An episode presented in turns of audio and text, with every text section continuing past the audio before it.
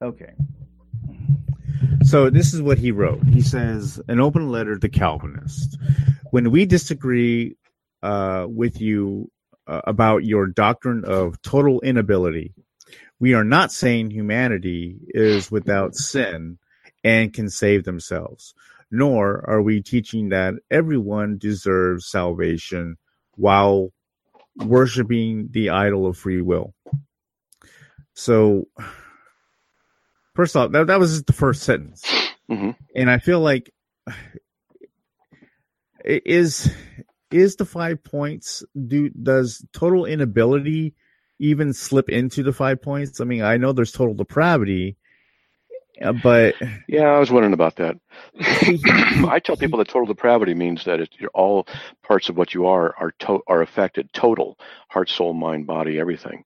right. And the result of it is that you will never come to God on your own, of your own free will choice. That God has to interact and move upon you. That's it.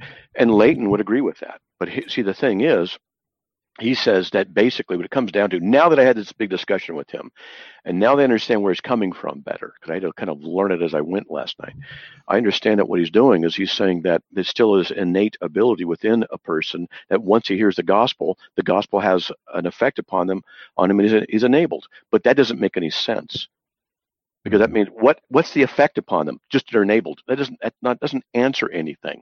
What is it about the nature of the gospel that has an enabling effect what he wants to say is that it's a, it's a kind of prevenient grace of the gospel preaching that enables someone to be able to be at that place of free uh, uh, choice but that means there's a change in the person right. because which contradicts what he's saying that he already has a free will ability so he hasn't thought this through and no, Calvinism is not slavery, Stuart. Sheesh. You know, when people say stuff like that, they just they just all they're doing is showing they don't understand what Calvinism is. Yeah. You know, and it's just ridiculous. But uh, God can certainly direct our choices. As I was uh, discussing this on my Patreon video an hour ago, um, if if I want to direct someone's free will choice, I can do it. And an illustration is uh, there's three doors leaving a building, and they're side by side, door one, two, and three. And I lock door one, two, one and two, and I want you to go through door three, and say, well, it's time for us to leave. So they try door one, door two, and they have to leave through door three. Did I force them to go out door three? In one sense, yes. But did I violate their free will? No, they freely chose to open that door and go out, but they were directed to do so. And so this is an illustration of how God in his sovereignty can direct even our free will choices, but it's not slavery. It's the providence of God to bring about what he desires. Right. And then so The question then, is, do that with every single choice we make all the time? Is I think that's that's the question that would be asked. how could it not be? You think about it, how could it not be? Because um, well, then how could it not be slavery? That's the um, because it's not slavery because each time it's free will choice. but you're you're you have no other choice to make. Yes, you like do. you can't make any other choice. If you have to go at, you only have this one choice. You're able to fulfill. then like then you freely choose that, don't you? Well, you have to. then you freely choose it, right? You just said you have to freely choose it. Therefore, by freely choosing it, by definition, it's not slavery. And, But then there, you wouldn't you wouldn't have an option to not choose it. So it, you'd have to you have to choose. It's like putting a mouse in one of those little. I know, got test- you. I got you. But did you freely choose to do it? Um, I, I no, it, wouldn't be Wait, free. look, hold, on, hold on. you'd have to So there's three doors, and I I lock two of them so that you are required to only go out the one door. Am I forcing you to go out the one door by by against your will? It's it's the only thing you can do. So you necessarily don't that. choice. I asked, did, am I forcing you to go out the door against your will? if you have no choice to either go out the door or stay in the room you're in, then you are. Okay, so are you freely able, just just freely able to reach down and turn the knob and pull the door open of your own free will? No one's putting their their hand on you and forcing you to go to that door and forcing you to do this stuff, right? Okay. What Right? do you, do you think the person could? okay, you're not answering the question. The Why do you want to argue with me if you're not even going to answer the question I'm asking you? I'm not. I'm, I'm. I'm saying that if the person cannot refrain from even opening the door, then it would be, you know, forced. Are you a Christian? Yes, of course. You, is God sovereign? Yeah, but that doesn't mean determinism. Does, is God sovereign? Yes. Does God make mistakes? Well, Scripture says Does, does God make mistakes? that's that you didn't want. Does God make mistakes? I wouldn't call it a mistake. I wouldn't call things mistakes. What do you call it? What do you what? You wouldn't Well, call I it a mean, mistake. would What do you you- call it? Yeah. if if there were people sacrificing their children to Baal and God said wait, he wait. did not decree this, Wait, wait, wait, wait, do you think that Wait. he actually did? Does, I ask you a question. Does God make mistakes? I think things come. No, no, no. God doesn't. But Well, you things come say. about that he doesn't want. I, I, I'd have wait, to. wait, I'd wait, have wait, to wait, wait, wait, wait, wait, wait, wait. Sorry, I- I have my baby jumping on me. Gotcha.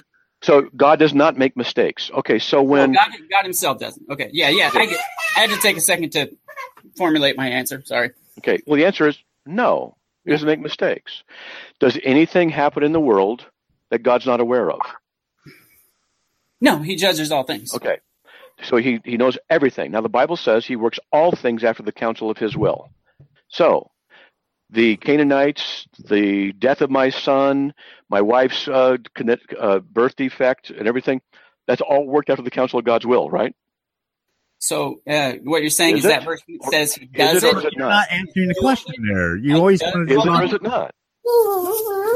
Is it worked after the counsel of God's will? I would have to interpret that in the light of all the other verses, verses of Scripture that say that God doesn't do certain things and He does. I didn't ask if he does or doesn't do something. I said, is it worked after his will? Because he says, I mean, of course, it's God works directed all to things. accomplish His will. Of course, everything that happens is directed to accomplish His will. Okay, he says he works all things after the counsel of his will. I'm just quoting his scripture. Does the all things include those bad things? Hold on, one second. I'm. I can't think. I got my That's all right. Hannah, Hannah, baby girl, baby girl. Here, come here. Here. She wants to talk. Here Hannah. You probably do better than me. Um, okay, ask it again. Sorry, I'm. I, I put her down. Okay. God works all things after the counsel of his will. Yes. Ephesians 1:11. All Yeah. things. Does that include rape, murder, blessings, financial success, poverty, everything? Does he work all things after the counsel of his will? The answer is either Uh, yes or uh, no. I'd have to say. I'd have to give it a general yes. You don't have to, you, you have to because that's what the Bible says. I know, I know, but I'm, I'm Okay. thinking. I One try to- step at a time. I'll show you. One step at a time. So the answer is the answer is yes. Hold He on, does. Kevin. Hold on. So the answer is yes, he does because the Bible says so. You shouldn't argue with this. It should be yes, No. yes. No, but the other passages of Scripture that says He doesn't do things, I, I have to like. I have I'm to. not done yet. You're not being patient. You're not being patient. Wait a second. We're setting one thing up at a Okay, time. I'm, I'm, I'm, I'm listening. F- finish your finish. Can you gentlemen hear me? yes, we can. So here's the thing. You're fine, Ben. Yeah. Okay, so here's the thing. He works all things. I'm just establishing the facts. That's all we're doing. Then what we do is we say, now we have instances where things occur where you says where he says it doesn't it hasn't entered into his mind, or he didn't want this, or he repented. Well, wait a minute. How is that possible if he works all things after the counsel of his will? That's when we have to start asking the question because we know that everything is after his counsel. So my son's death, Jacob's pa- passing away, all right, but from a birth defect, that had to be after the counsel of God's will. The question then becomes, well, what does that mean? Does it mean he directly causes it, or does he indirectly allow it? These are the kinds of questions we then have to ask. Yeah, I would I would agree. There's the there's the questions. Some things are hard to answer and mysterious in Scripture, of course. I'd say both. I'd say he does both. Yeah, he does do both. Absolutely. I can show that from Scripture. Yeah, he does he does what he says he doesn't do. He does do the things he says he doesn't do. No, No, I didn't say that. Now, you show me where he says he doesn't do something. Show me I the did not decree it. Uh, I think it's Jeremiah uh, 17.5 or 19.5, one of those. He says, it didn't enter my mind, nor did I command it, nor did I decree it. So like if, in sovereign decree, if he did decree it, and then he said he didn't decree it, that would make God necessarily a liar. If he did do something, but he said he didn't. Is God a liar? No, of course not. But Is God scripture, he contradicting said himself? didn't decree it. Is But God contradicting himself? did well, according to your sovereign decree theology, yes, it would be a no, no, no, We're just no, no, talking no, about no, the no. Bible. We're just talking We're- about the scriptures. yeah. You're the one who quoted the scriptures, and I'm just asking you because you set scripture against scripture. I didn't No, interpret said anything. Theology. You no, listen. You said you said that God did this. Okay. He says, and I built the high places of Baal to turn the sons of the fire burnt offerings to Baal, a thing which I never commanded or spoke of, nor did it ever enter my mind. Jeremiah nineteen five. Yeah. And Okay. said Now- this is not. He's. It seems Well, like look at it. doesn't This is not a part of him. Let's all. look at it. Let's look at it. What does it mean when it says it never entered his mind? I mean, like to try to put that in my theology that God is omniscient He knows all things and He has foreknowledge and all that stuff. Like I don't know, but I'm not going to question God. Hold on, hold on. One thing is, wait, wait, no, no, no. You got, you can't stop. You got to think systematically. We know that it says here, it did, nor did it ever enter my mind. Wait a minute. If God's omniscient, then we know it did enter His mind. We know that's a fact. Because if it never entered His mind, then He didn't know all things. Something else had to enter His mind later on. So there's a problem. The problem is how you're interpreting the verse yes. how you're interpreting the verse. See, the Well- thing is, we know that it did enter his mind. What's the context? Is the Lord actually saying he did not think of something?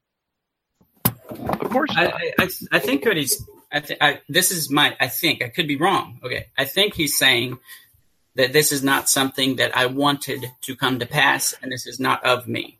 There you go. That would make sense Yeah, because he's speaking, and it never entered my mind that you guys would do this. Not that he wasn't knowing it, but it wasn't in the consideration of what he desired for them in that yeah, sense. that's what, that's yeah, that's how, I could be like wrong on it, but ju- that's just how I would take it. No, no problem. But I'm just trying to show you that you have to. What people do a lot is I'll give them a statement, then they jump five steps ahead. What about that? I go, stop. You have to go one step at a time and ask the right questions to get where we're going to be. When we get to Jeremiah 19:5, which you brought up, we just go look at it. And then you start saying, well, wait a minute, let's apply the literalness to it, because that's what you were doing. And if you apply the literalness to it, there's a problem. So is it being literal in the sense that you meant? And the answer is no, it's not. No. Something else is going on. He's speaking anthropomorphically.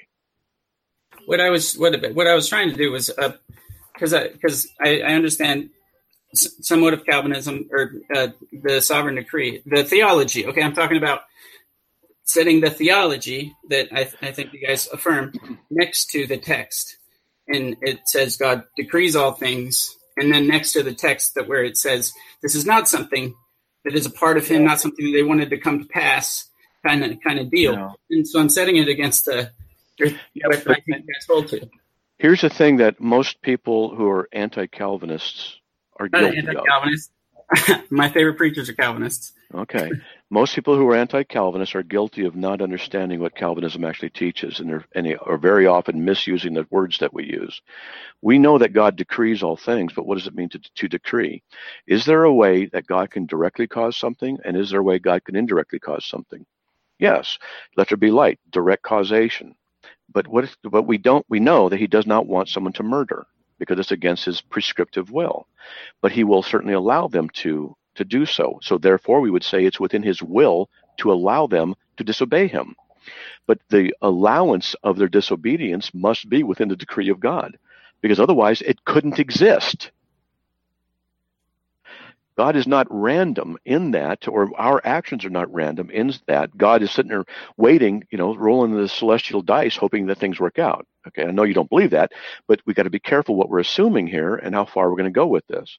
Because when we say, as Reformed theologians will say, God decrees all things, what we mean is all things that occur, good and bad, are within the sovereign plan of God. And within that sovereign plan, He has direct and indirect means of accomplishing His ultimate will. And part of the means of accomplishing His ultimate will is to allow evil people to do evil things, which He's not responsible for. They are.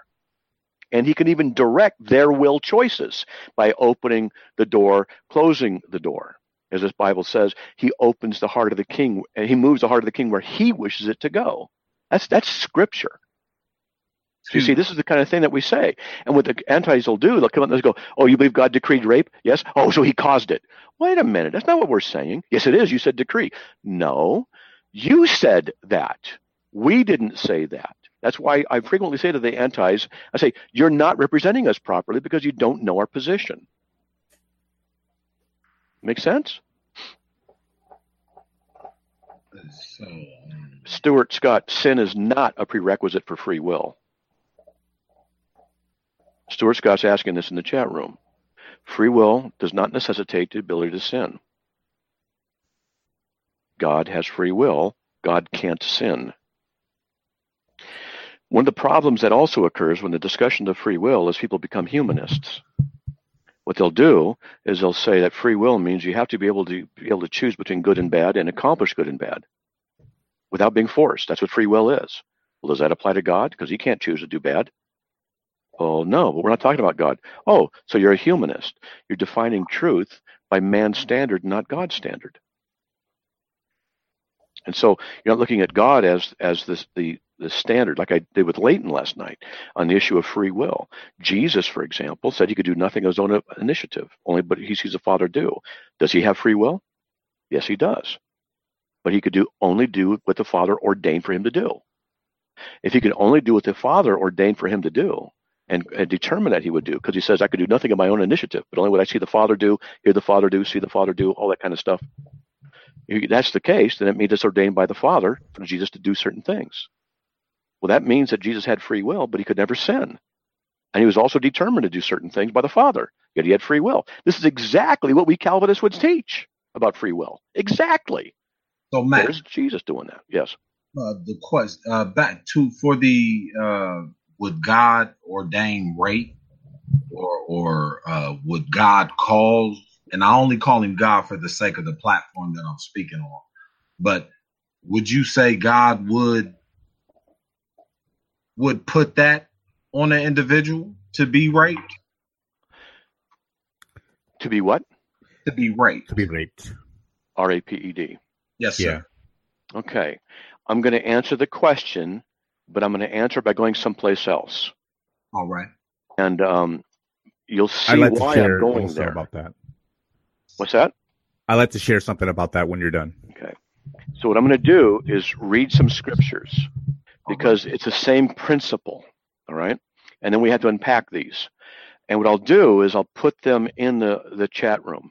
Okay. In uh, Side chat. Yeah. Wherever. which there we go. I, I got lost a window. All right, this is the first verse. 2 Samuel 24 1. now, again, the anger of the Lord burned against Israel, and it incited David against them to say, Go number Israel and Judah. So the anger of the Lord incited David to number Israel. That's what it says. Now, this is First Chronicles 21 1. Then Satan stood against Israel and moved David to number Israel. Oh, wait a minute. That's weird. How can that be? The anger of the Lord incited David. And then it says uh, Sa- uh, Satan stood up and moved him to number Israel. And now check this out. In 2 Samuel 24:10, now David's heart troubled him after he numbered Israel, the people. So David said to the Lord, I have sinned greatly in what I have done. Now, wait a minute. This is a great example of the sovereignty of God and the will of man. We have uh, three causes, so to speak, of David's choice God, Satan, David. And who is said to be responsible but David? And people say, well, wait a minute. How can this be? And we're talking about the issue of free will. How can this be like this that David would be responsible if God incited him to do something and Satan moved him to do something, but yet he's still responsible? How is that possible? Well, we could uh, try and unpack it, but the fact is, he is because that's what the scriptures say. Mhm. Now, did God ordain that David number Israel? Yes, he did. Was David responsible for his own sin in so doing?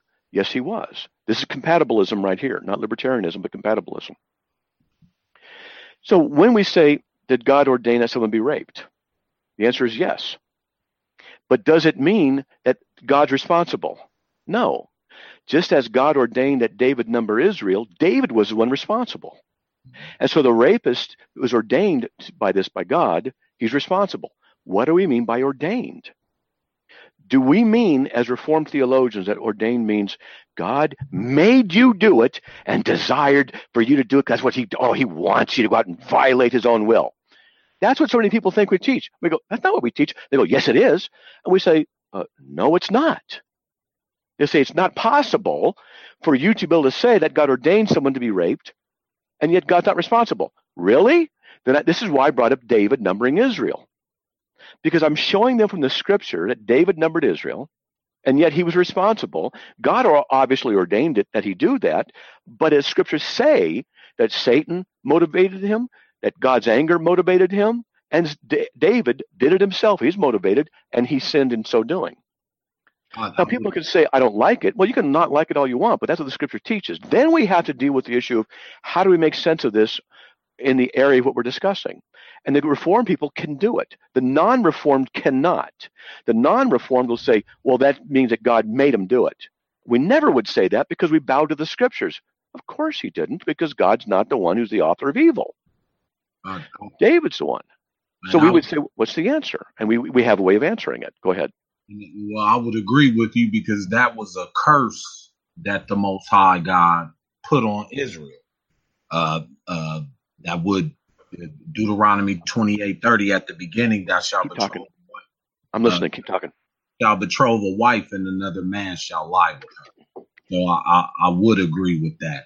And um, because I had been emailing back and forth for a little while with Andrew uh, concerning Deuteronomy 28 and 68 and yeah. what that meant. Because um, I watched the video and there was a, a I don't want to say a kerfuffle, but a little disagreement on what that scripture meant. And uh, on which that, verse? Uh, Deuteronomy 28 and 68. Uh, oh, yeah, I've heard of that. Let's see. Andrew had did a, a I don't mean to call him by the first his first name, Andrew Rappaport. Uh, yeah, yeah Andrews, he's good. All right. Uh, had a video, and I guess he was supposed to have the conversation with uh, someone from the Hebrew Israelite, right?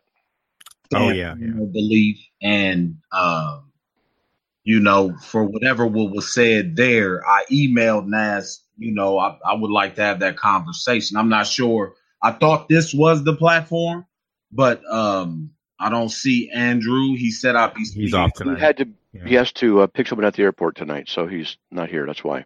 Are you a Black Hebrew Israelite person? Uh, well, I'm, I wouldn't consider myself a Black Hebrew Israelite because you can't read that in the Bible. They were Hebrew Israelites, and without going into the weeds of it, uh, when you speak of what's Hebrew, some would say that it was the Semitic people uh, that spread all over the world. Uh, but yeah, I, I, I, do espouse that my ancestors were uh, the people of the book. Well, Andrew would be the one to talk to about that. He's quite good at uh, dealing with those issues. Mm-hmm. But um, you know, I also have a friend I can get on here. He's in Arizona and he's been studying it for years and years, and he can really kind of bring the issues to, to bear on what that really is. Uh, vocab. Um, Vocab Malone. Yeah, Vocab. Yeah, I, I can, I can get yeah. Vocab on sometime. Yeah, he's a good guy. Um, so so Ben, though, I wanted to go ahead. You brought up the whole thing about rape, and and how is it possible, or or would God do that kind of thing? And I I, I wanted to share with you, Ben, that um, when I was like 14 years old, I was uh, raped by my own cousin. Held me to held me to my bed with a knife through my throat and had his way with me twice. Okay. Now, does God, did God, you know, do that? Did, did God make that happen? Well, no, he didn't make that happen. I blame that to the depravity of man. But did God allow that to happen? I say, well, I would say yes. By his sovereignty, he he foreknew that that would happen. But here's the wonderful thing is is this is as I got to know my wife and we shared each other's uh, uh, scars and pains and, and all that kind of stuff, we actually healed through that through that time, through that that that terrible uh, past of mine. And so I would say that God took that horrible thing that happened to me and he made it into something good in my life. Okay, he turned that into something that was going to be pleasing to him and to and, and to build me up. Okay, so even if did God, even if God did actually make that happen, in the end, oh, I wouldn't say that. it, it, well, I know, but I'm just I'm trying to make a point saying, even if he did that, in the end, it came to a good thing in the end. You know what I mean? So anyway, Matt, you, you can go ahead. Well, the point is that uh, as we're talking about this stuff, the antis often don't understand the terms that they're criticizing us with. They want to use our terms, but they don't want to use our definitions. And uh, that's where the problem lies. And so they make huge mistakes. And so they just don't really discuss the issue and, and study it very deeply. And then they hold us accountable for what they think we're guilty of. When I go, no, that's not our position. Guess it is. Right. You know, and, and uh, it's kind of ridiculous. So, um, there you go. You know, so it happens. It happens a lot. Anybody else got any comments or questions? You want to say anything? Anybody in the room? Ben, did you have anything else to talk uh, to ask him questions? Because I have a, a quick little link that I want Matt to check check out because this is a really interesting uh, thing that I found. Well, I, I found Sure. out about. Well, see, I look Uh, at the, I look at the scriptures a, a little bit different, and and I, I don't look at it as I look at it, in, with, for lack of a better word, in an order, uh, how the scriptures lay out from point A to point Z, and I believe the world fits into those points throughout. So certain conversations, like if, if you guys are talking about some a certain topic of the scriptures, if if if I read the scriptures, I may see that scripture being talked to to a certain group of people and not all. Uh, not saying the whole Bible does that, but I believe that the Bible breaks it up into uh, individual conversations where it's talking, whether it's talking to individuals or nations. Um, so certain messages are for certain nations. Yeah, he does that. We, we agree with that. Yeah, say to the sons of Israel, say to everybody and things like that. Absolutely. He speaks narrowly, he speaks um, in a Yeah. broader context, different context. Absolutely. because for the majority of my life I was raised Baptist, uh, and we had a, a certain viewpoint, and it was taught uh, just believe, go the direction of Jesus, and you'll be okay. But when you read the scriptures, it's not exactly the, it's not exactly reading like that. Uh, I believe that Jesus, who they call Jesus, died for his nation in order to for his nation to fulfill what the most high had in store for them. And then the other nations come in through israel. I don't believe you just go directly to jesus and you're good to go Jesus says, Come to me, all who are ever laden, and I'll give you rest. And that means directly to Jesus. He says, Come to me. So that's Matthew But- 11, uh, 22. So Exactly. there you go. Like- he said. like that like so so you would be reading that as if jesus was talking to everybody i would read that as jesus is talking to israel so israel can take their proper place and and as it says uh uh in micah that all the nations will come to the house of jacob to find the most high or micah 4 and 2 so because you But hear Jesus some- was not sent to Gentiles. He wasn't there for Gentiles. well, well, the the is it the Canaanite woman where he told her, "I've only come for the lost sheep of the house of Israel"? Matthew, yeah, But- Matthew 10, Well, 20, 15, 24. I- I- well, I I, asked you a question. You didn't answer the question. was that? Jesus did Jesus come and bear the sins of uh, non-Jews? Um, so that that answer is not kind of like a direct question. I, I I believe that if those non-Jews follow what was supposed to be set for Israel, then yes, he did die for them. But like, so wait a minute. Then you're saying his dying for them was contingent on their obedience to the law. uh, um, law and the testimony. The law's not enough. So he did not die for, didn't bear the sins of people who were um, in Africa um, 2,000 years ago, you know, a thousand miles away, because they didn't have the option of, of following the law. They didn't even know about it.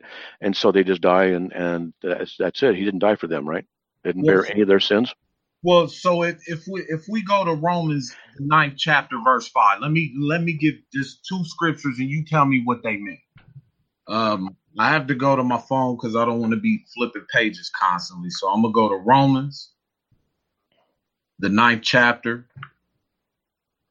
and verse five. Um, yeah. Well, I'll start at verse four. Bear with me. Who are the Israelites? To whom pertaineth the adoption and the glory and the covenants and the giving of the law and the service of the Most High and the promises. Verse 5. Whose are the fathers and of whom, as concerning the flesh, Christ came, who is over all, God bless forever. Amen. And then the second scripture I'll go to is Acts, the fifth chapter, verse 31. And it says, Him has God exalted with his right hand to be a prince and a savior, for to give repentance to Israel and forgiveness of sin. So, wh- where we would probably differ is, I believe Israel has to get back, as it said in the Old Testament. Israel is Well, you, you're you're you're kind of like preaching uh, Black Oh, Hebrew no. Israelite stuff. no, Uh, no. my question: I read. I- I- where are you trying to go with it? What's up? well, I mean, Well, well, the like I said, the conversation with Andrew was current, uh, concerning Deuteronomy. Andrew's not here. Well, so then I'm trying to get on your guys' page. Okay, what I'm- do you? What's? I'm just trying to understand. What do you? What's your point? What's What's the thing you want to say though? But as I was explaining, my point is, as you would be- you would believe that you just go to Jesus. I believe that your the Gentile salvation is through Israel. I believe the Messiah then, okay, died. then then does that mean that Gentiles have to go to Israel, go to Jerusalem? Uh, well, not not necessarily, but uh, the Gentiles had to learn from Israel, like uh, Paul, for So they have to learn from Israel. They got to go to Israel and learn from Israel. What do you mean? well, they have to go well, from Israel. Well, we know the apostles went out to the churches that that you know in Rome. But I'm asking what it means. You say you had to learn from Israel. What does it mean? What does that What does that actually mean? You have a phone, talk to an Israel, a Jew. What? no, because Israel was given the law, and they would know the word of the word of God. What would I have to do exactly, specifically? Give we me have to something follow have the to law. do Is that what you're in saying? order to be taught of the Jew. What do I have to do? So, for example, if you were looking for a church, you and and, and the pastor of the church, you would have to go to find a pastor of Israel to teach you the word of God to gain salvation. Ah. Oh, so in order for me to get saved, I have to go to a Jewish person. Not a Jewish person. You can't find The- Jewish in the Bible. Israel. It, it, You just said I had to be taught of the Jews, but not a Hebrew Jewish Israelite. person. No, no, no. The Let me, let me get him. Let me get him. Okay, okay, okay. Yeah, yeah. So you're not making any sense. So, so you you would call them Jewish, correct? No, I'm trying to understand what you're teaching. I'm just trying to think, what do I got to do? If I want to get, so you're saying I'm not saved. That's what you're saying. Oh no, Check. uh, no, no. Yeah, you are. Uh, Yes, you uh, are. Because I've not done what you said you have to do to be saved. No, so sir. therefore, I'm not sir. saved according to you. So, so exactly. So it's the reason why Paul went to preach to the Gentiles, right? Okay, wait, wait, wait, wait. You're not answering my questions. This frustrates me when I, I say things, you don't respond to it, and you go on to something else repeatedly. I'm asking you a specific question. I want to know exactly. Can you tell me, am I saved or not saved? You can't look at my heart, but all intents and purposes, am I saved or not saved? Uh, do you celebrate Christmas? Yes, I do. Yep, we actually have a tree. Yep. Uh huh. Am I saved or not Well, saved? Well, see, that's what Paul was talking about. You're, Am I you're- saved or not saved? Um. Well, by those terms, I would say no. We're not. All of us is not So saved. I'm not saved because I celebrate Christmas? I no, sir. be. Uh, in the grand scheme of it, Can't hear everybody it says talking. in Revelations, "He that shall endure to the end, the same shall be Okay. saved." I'm asking you a question. Am I saved? And you said no because I celebrate Christmas. No, I just asked if you celebrate Christmas, but it says I'm asking you specifically, am I saved? You said, had you celebrate Christmas? And then you say you weren't, that's not related to the question I asked? well, well, Christmas is not biblical. Okay, look, So what? Are, who are let's you? try it again. Am I saved? I would say no, Why? because do you don't follow the law, statutes, and commandments, and the So- testimony of the Messiah. So I have to keep the commandments to be saved? That's what it's. That's what the Bible says. Okay. So can you show me a verse that says I have to keep the commandments in order to be saved? Uh, yes, sir. I can. Let's go to. Um, bear with me because I study the book, so I, I just have notes. Uh, Revelations, the 14th chapter. Hey, vocab. Revelation. Hey, vocab's here. Hey, what's up, y'all? Yeah, man. He's the BHI dude. He's the man. Got an Okay. interesting uh, conversation going on. Okay. Revelation what? Revelation, Revelations, the 14th chapter, verse 12. 12. Here is the perseverance of the saints who keep the commandments of God and their faith in Jesus, right? Where does it say you have to be uh, keeping the commandments in order to be saved? Where's that where's that in that verse? Go to uh, No, no, no, no. Where's that in that verse? Bear with me. Bear with me. Let me go It's back. not in the verse. Let me go back to it. 14, 12. So, but it, but what is in the the verse? It said it, it still references keeping the command It, there's a lot of stuff that references keeping the commandments. because it's I asked you for a verse that says that you have to keep the commandments in order to have your sins forgiven. And then you go to this verse, it says, Here's the perseverance of the saints who keep the commandments of God and their faith in Jesus. It doesn't say, the verse does not say you have to keep your commandments to be saved. Show me another verse. Okay, Revelations 22, verse 14. Okay. Blessed are those who wash their robes so that they may have the right to the tree of life and may enter the gates uh, into the city. Well, my, my Bible says, Blessed are they that do his commandments, that they may have the right to the tree of life and may enter in through the gates of the city. Okay. So it looks like a textual variant or something. If I look at the Greek, and what it says is uh, who wash, um, plenontes, yeah, there, auton, robes, uh, stolas. Uh, that's what it is, robes. Okay. And hold on a sec. Let me get my Greek New Testament. Okay. And it'll, any textual variants, Revelation 22, 14 let me go. This is my Greek New Testament. See? Greek. Gotcha. Okay. And um, here's the thing you're making a huge mistake. You are reading into the text what is not there. You keep saying this verse means that it doesn't say what you say. You are you what you're doing is twisting God's word. Okay. All right. Well, well, again, I, I was trying to get where you guys were. The conversation I had with Andrew was concerning. Yeah, know, Andrew's not here. We do have a guy who knows BHI very, very well, and he can certainly jump in and do this. But look, um, in verse 14, um, I'm looking at uh, the Greek, uh, and there's a variant in verse 14.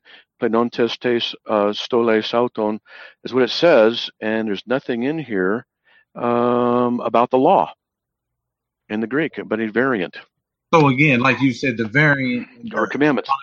my, yours says that mine says commandment. Well, I'm, I don't know what, what version are you using. Uh, King James sixteen eleven. King James, sixteen eleven.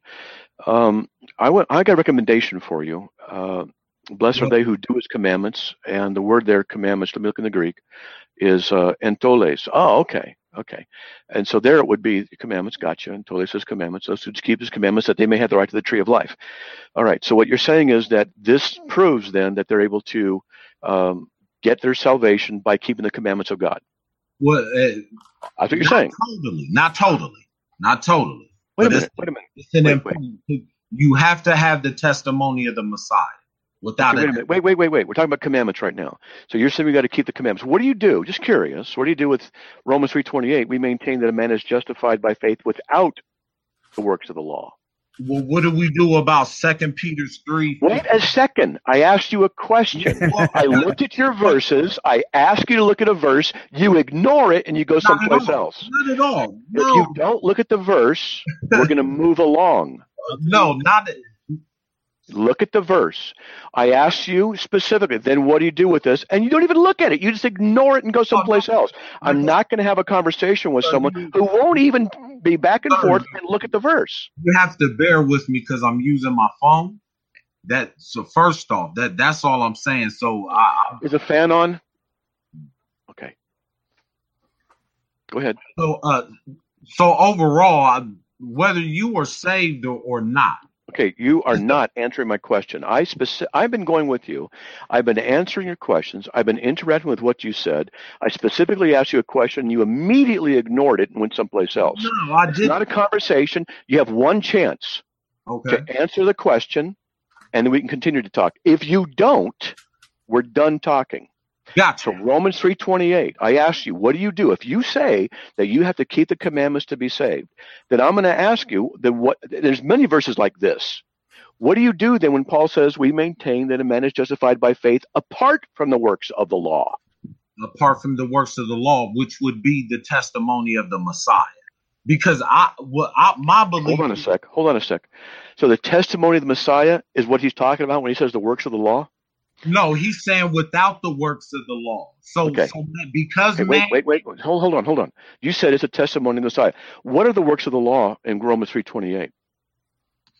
the law of Moses or the law that was given to Moses. Okay. Now, what are the commandments you got to keep in Revelation 22:14?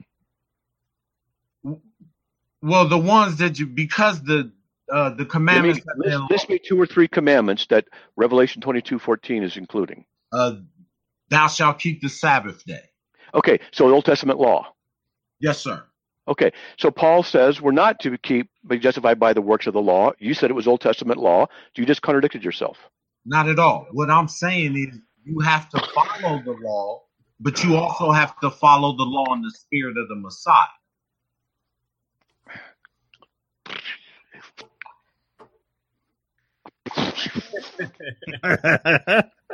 Hey Matt, uh, I got I got a few questions for him if he's if you guys. All right, this is Malone, the vocab Malone. Now let me introduce you. Okay. Hey, give me give, give me two seconds. Two seconds. All right. Go ahead, man. So this is vocab, and he he knows a lot of words uh, because he's vocab, and uh, so so I got to meet him down in uh, um, Arizona, and incidentally, vocab. Anik and I, my wife and I, are putting our house up for sale in March, and then the goal is, is to goal is to get down there. We'll probably stay in Fountain Hills, and then we're going to see what's going to happen if it all works out. But I can't get a hold of the guy in Fountain Hills, so we don't know what's going to happen. But you know how things are sometimes. So uh, that's that's the the plan. Anyway, so vocab and I hung out down there. He's a he's a pretty good guy. And when it came to BHI, Black Hebrew Israelite, man, I still remember this. I was driving, and he was sitting in the car with me, and we're going along, and I'm like firing questions at him, and not challenging him. I'm like, okay, that would mean this. He's like, oh, blah, blah, blah, blah. I go, what about that? He goes, blah, blah, blah, blah. well, what about that? Blah, blah, blah. And he was just going to town on it. He knows his stuff. Spoke, So- speaking in tongues. yeah, He was doing that a couple times, and then actually I said, "Hey, what about it in English?" He goes, "Oh, well, in that case." blah, blah." And so he really knows his stuff when it comes to to uh, Black Hebrew Israelite, and he's supposed to write me some articles for um for Carm. Yeah, hey, I gotta I gotta email you about that. I'm I'm ready to do it. However, the Christian Research Journal hit me up and they want me to do a real quick article on Hebrew Israelites due in December, and they Do it. pay. They pay, They so I got to do theirs first, and then then I'll do do, yours. I'll get right Here's to the thing: Who, which group will get you more exposure? I I don't know. I'll How do- many hits? It's like this. It's like this. It's like this. Uh, it'll. Anyways, I'll put it this way. They'll for it. Do it, they'll they'll- they're, up, get paid, and then come over here to the slop house, and then you can write something for free. they're gonna uh, subsidize your article because they're There your you go. because that way I'll. All kidding. right, sounds But- good. Hey, uh, the brother's name in the orange shirt. I didn't catch catch your name. Uh, it's Ben. Oh, Ben, I see it now. Okay, okay. Hey, I, I think Matt asked great questions. Uh, I think there would be a couple other good questions if you're Yeah. open. I wonder how these would fit in with what you believe. Go for it, man. Uh, so, like, do you think that uh, Timothy, Ben, do you think that Timothy was uh, an Israelite? Uh, you know what? I I wouldn't say. I I can't say yay or nay. Well, do you think? Um, how do you think a person's Israelite heritage is properly determined? For example, does their father, their father, have to be uh, an Israelite? Uh, I think in, in these times, I, I think it's um, how where it says the spirit beareth witness. So I think it's the conditions of it. Okay, so would you say there's like a percentage of your blood that would have to be Hebrew for you to qualify as an Israelite? You know, like for example, there's a lot of programs that if you're Native American, you can qualify for, but you have to be you have to have a tribal card and you, you your blood has to be a certain percentage. You know, it's like one sixteenth, this kind of thing. what percentage, what fraction would a person have to be Hebrew Israelite to qualify as being able to be that mediator between a, a Gentile seeking salvation and God? Do you have like a, a way to determine that? No, I, again, I, I I believe the conditions. Uh, for so, for example, the curses. Okay, uh, can you tell me any time in the Bible where Israel determined their lineage by curses they've experienced, as opposed to whether their father or mother was an Israelite? No, sir, not early in it, but I think that it was the, towards the latter days. So you would say you have an extra biblical way to determine Israelite heritage, then? Uh, no, sir. I wouldn't say I wouldn't say extra biblical, but again, I would determine in, in the latter days what what what is the condition of Israel? What condition will Israel be in in the Okay. latter days? Cool. So, for example, Timothy's father, according to Acts sixteen one, was a Greek. Yeah. Well, Job was the Edomite. So, So, will- so will we say Job doesn't have a chance? well, no, I don't agree. With the, you know, with the presupposition that there's a, a barrier of an Israelite before Jesus, but you do have that barrier. So, do you believe that Timothy would have been qualified as his father is not an Israelite? Do you think he would have been qualified to be this play this mediatorial role between a Gentile and Jesus? Uh, I, I would say so. So it, half would be acceptable, even if your mother was the Israelite.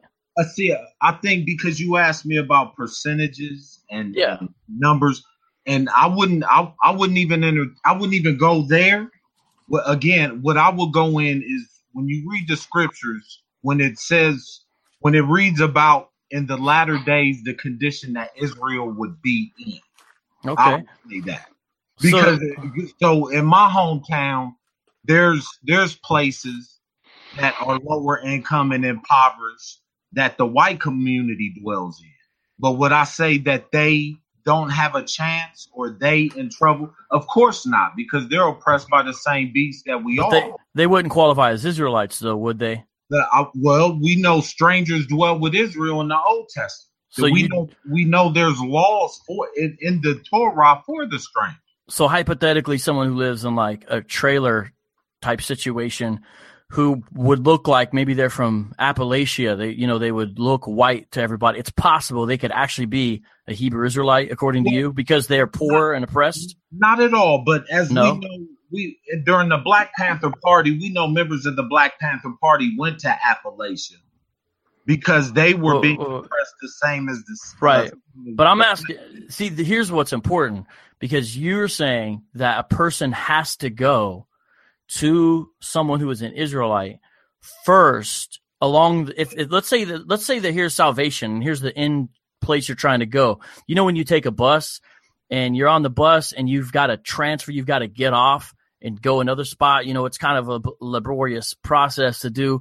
You get off and so the end goal is salvation for a Gentile. Under your reading, you've got to ride the Israelite bus first before you can get on the Jesus bus. Now, that's why it's important to determine this. Now, here's a, a related question for First Timothy well, hold himself. on, hold on, hold on, vocab, real just to before you ask the the the next question. Sure. uh, you're about to, um, because who you who who you say Jesus, Jesus was an Israelite. So there is no barrier that you have to go to an Israelite to get to Jesus. What I'm saying, because the word was given to a particular people, uh, who that people has been scattered, that people is just now newly coming into who they are over, we talking over thousand, uh, at least a thousand years coming into who they are. I, in the grand scheme, Israel, because we know the we real quick, we know the the the, the major face that cover the earth. One is Christianity, the other is Islam, and you could say Catholicism is the third. And the Well, I mean, yeah, we got the East too. We got you know the Eastern religions, but yeah, we, hold on, bear with me, bear with me. Yeah, ah. we, we do have those the Eastern religions, but concerning the powerhouse nations, America is what they call a Christian nation. We know in the Middle East that they call a, a, a, a Ben, Muslim. I'm trying to let you go, but you're re- you're really going off into some other areas. I'm trying to get directly to these soteriological questions. First Timothy two five is really, really important. It says this: For there is one God, and there is one mediator between God and men, the man Christ Jesus, who gave himself as a ransom for all, which is the testimony given at the proper time. For this I was appointed a preacher and an apostle. I'm telling the truth, I'm not lying, a teacher of the Gentiles in faith and truth. Now, when it says there's one mediator between God and men, why do you try to erect another mediator, which is an ethnic group? Why would you do that? So, no, well, I, I don't think I did. So, so you said Timothy, correct? Yeah, but you you said you have to go to a modern day Israelite. No, to- no, no, sir. Now, now hold on, because I'm, I'm, I'm. This is, you know, for everyone's on here for edification. So, what I don't want have want to be done is you putting words in my mouth because I didn't say that. So we don't have to go through an Israelite then? I believe you have to go through Israel to get the word. How? So, so, so would you say? So, so would you, in your opinion, would you say that there's an influence of Israel within the Christian, the, the teachings, the way Israel understood the Bible? Would you say that was there in the Christian church today? uh, is the way Israel understood the Bible in the Christian church today? Well, of course, one challenge with that is there's no one way Israel understood the Bible. Even in Jesus' day, you had Pharisees, Sadducees, Essenes at Qumran, No, you had zealots. No, you had I'm not talking. I'm not so, the, talking so to say the way Israel understood the Bible is a very strange question. No, I'm, I'm not. I'm not. I'm talking because that's under an umbrella. All those people you named, they the the place that they got their information from was the Bible, whether it was the Sadducees or the Pharisees or any of those other groups that you, you uh that you stated. I'm what I'm saying is to get true understanding of the Bible, you have to go to the people that the Bible that the word was given to. So Right. Okay. Okay. Let me let's stop there. So, do you think if I was alive in the first century, I should have went to Caiaphas or Annas to get true understanding of the Bible? Then, No, I, I would Oh. tell you. so it's not an ethnic issue. Then it must be a truth issue. Then. See, well, was but that's just it. You, you because uh, Matt has been saying black Hebrew Israelites. For I- me, to, hold I didn't, on. I didn't say anything No. about black. I'm asking you about Caiaphas and. Annas. If I can't trust Caiaphas and and I and who can I trust then in Israel? What do you mean? Could I, you you said you have to go to Israel to get the understanding? Could Mhm. I have went to the Sanhedrin in Jesus' day to get the proper understanding of the Bible? Then No. could I? No. Okay, I'm so that's they they were the very leaders of Israel. So your thesis doesn't hold up. Why couldn't I have went to the Sanhedrin? why wouldn't you go to Jesus or his apostles? Who Wait, wait, wait. So it's some. So it's some Israelites, not all Israelites. No, well, we know there was a battle, and we know that the There's Messiah- always a battle for truth, So- just like there is right now. But see, this shows it's not about an ethnic Yeah. problem. It's not an ethnic designation, Ben. It's about the truth of what they're saying. Peep it out. Peep it out. Peep it out. Of- because you keep saying ethnic. I don't believe that it's an ethnic thing. So is, Israel's not an ethnic group. Hear me out. I believe the people that was Israel, I believe they were an ethnic group. But when you're speaking from a spiritual standpoint, ethnicity has nothing to do with. it. Oh, well, that's a, that's actually right. So it's spiritual Israel that's key. right. Okay. Okay, So- well, we're gonna have no, no, sir. Well, you wait, wait. You don't agree with the concept of spiritual Israel? It's spiritual in, in the latter days. Yes, The- I do agree. Well, not just in the latter days. Do you think Ahab was truly of Israel, according to Paul's reading of what Israel, true Israel, was and wasn't? Ahab was, think Ahab was, but he he did he did wrong. so? All who are of the circumcision are they of the circumcision? Not all. But that would have been for all times, right? Well, no, because there was a time that all that knowledge was taken from Israel, so they But were walking it's around in not- at all. But Ben, it's not about just the knowledge, is it? Yeah, it is. It, I, I would say. Oh, so if it's merely okay, if it's merely a fact of the knowledge, then all you need to do is ask a knowledgeable Gentile.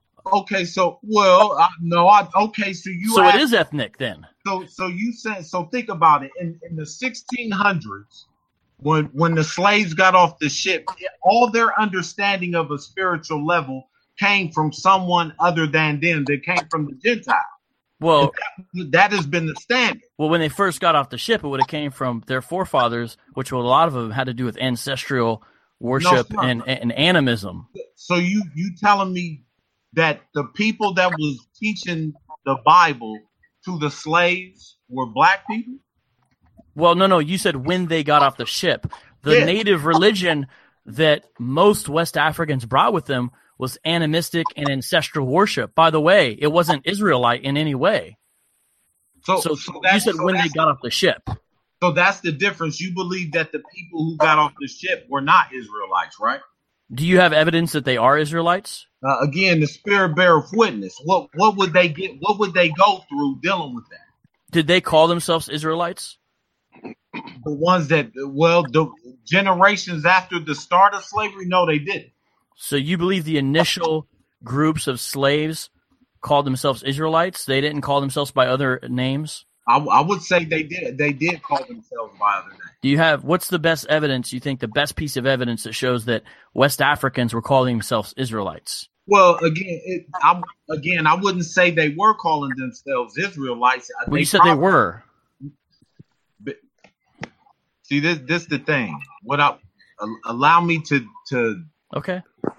the people who got off the boat, the slave ships. I believe they were Israelites. Now, did they call themselves Israelites? I don't believe so. Based off of things like the the Yoruba tribe, they they don't call themselves Israelites. They call them Yoruba or the Ashanti. They call themselves Ashanti. They don't call themselves Aruba, uh, uh, Israelites. But what do they follow? What is their customs? What is their traditions? That's those are are indications of who they are. Well, do you think that the Israelites ever worshiped their ancestors or prayed to their ancestors I or do. believe that their you believe that Israelites believe that their ancestors could impart wisdom to them and and do you believe that Israelites believe that physical objects were uh, endowed or sometimes even possessed with spirits which could be good or evil, you know, animism? Do you believe the Israelites taught that? All all those things that you named, I believe Israel did. It was what ended them up in the situation they're. Well, No, okay, so you're saying they weren't being biblical when they were teaching animism and getting into ancestral worship. You're saying that was a so you don't have good evidence. It doesn't sound like to me, unless I missed something, that those folks were were Israelites. Well, here's an important, maybe almost personal question. You think you're an Israelite? Would you believe that it's necessary to go to an Israelite to find out the truth of the gospel if you did not think you were an Israelite yourself? Ask that question again. If you did not think you were an Israelite, Okay. because you believe you are, do you think that you would still believe that a Gentile must come to an Israelite first to understand the gospel or hear the truth? Do you think you would still believe that? Well, actually, I, for the longest, I believe I was a Gentile, and I believe that if I didn't know, came into the information I came into, I would still be in the church. When you thought you were a Gentile, according, you know, I'm using your words, Yes. did you still think you needed to go to an Israelite to find out the truth? No. Okay. So this truth you found out, did you find out about it from an Israelite or from a Gentile? Israelite. How do you know they were an Israelite? The spirit beareth witness. Their conditions. What did they go through? So how you thought you were Gentile, but you still trusted your spirit to bear witness accurately to determine that the person who taught you was an Israelite. Were these people that you all knew physically or videos that you watched as well? Uh, some here locally where I'm from, there are some and the video. Do you think you can determine a person's spirit by watching them on video camera? Yeah, I, I, yeah, you can. Of, of course, anyone that you're not close to, you're not going to know the full, full gambit of that individual. So what you do is you take from them what you're in front of. If if they're teaching a lesson, if they're, if they're uh, the leader of a of a, an, excuse me, a leader of an assembly, yeah, you chew the meat spit out the bone. Here, I'll I'll get off and see if anyone else has questions. This is like kind of the the last thing. Do you have a Bible verse that teaches what you just said? This idea that your spirit can subjectively testify that someone is an Israelite, and that's how you know, and therefore you gotta. Because what if you were wrong about some of the people you thought were Israelites, and therefore you might be violating your own understanding of salvation? Maybe some of the truth you were getting actually was from Gentiles, not from Israelites. What if they were? W- w- wouldn't that mess up? How? What's the verse though that you would utilize? Would you utilize a verse in Galatians or Romans, perhaps? For what?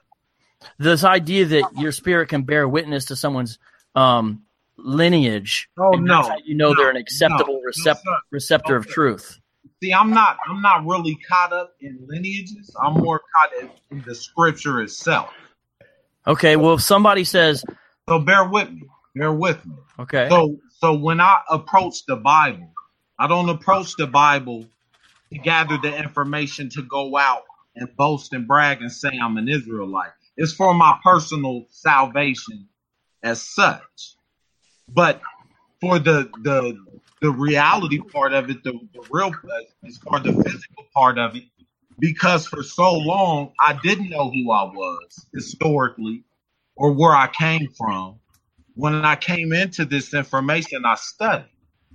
So that that's what it is. But I would never approach anyone that, let's say, someone who's a Gentile, approach them in a manner that I wouldn't offer them the knowledge that I have too. Now, right, you seem like a cool guy. It's not about you know your personal. It's more. It's more really about our, our theology because I, I we we both would say we want to know the truth.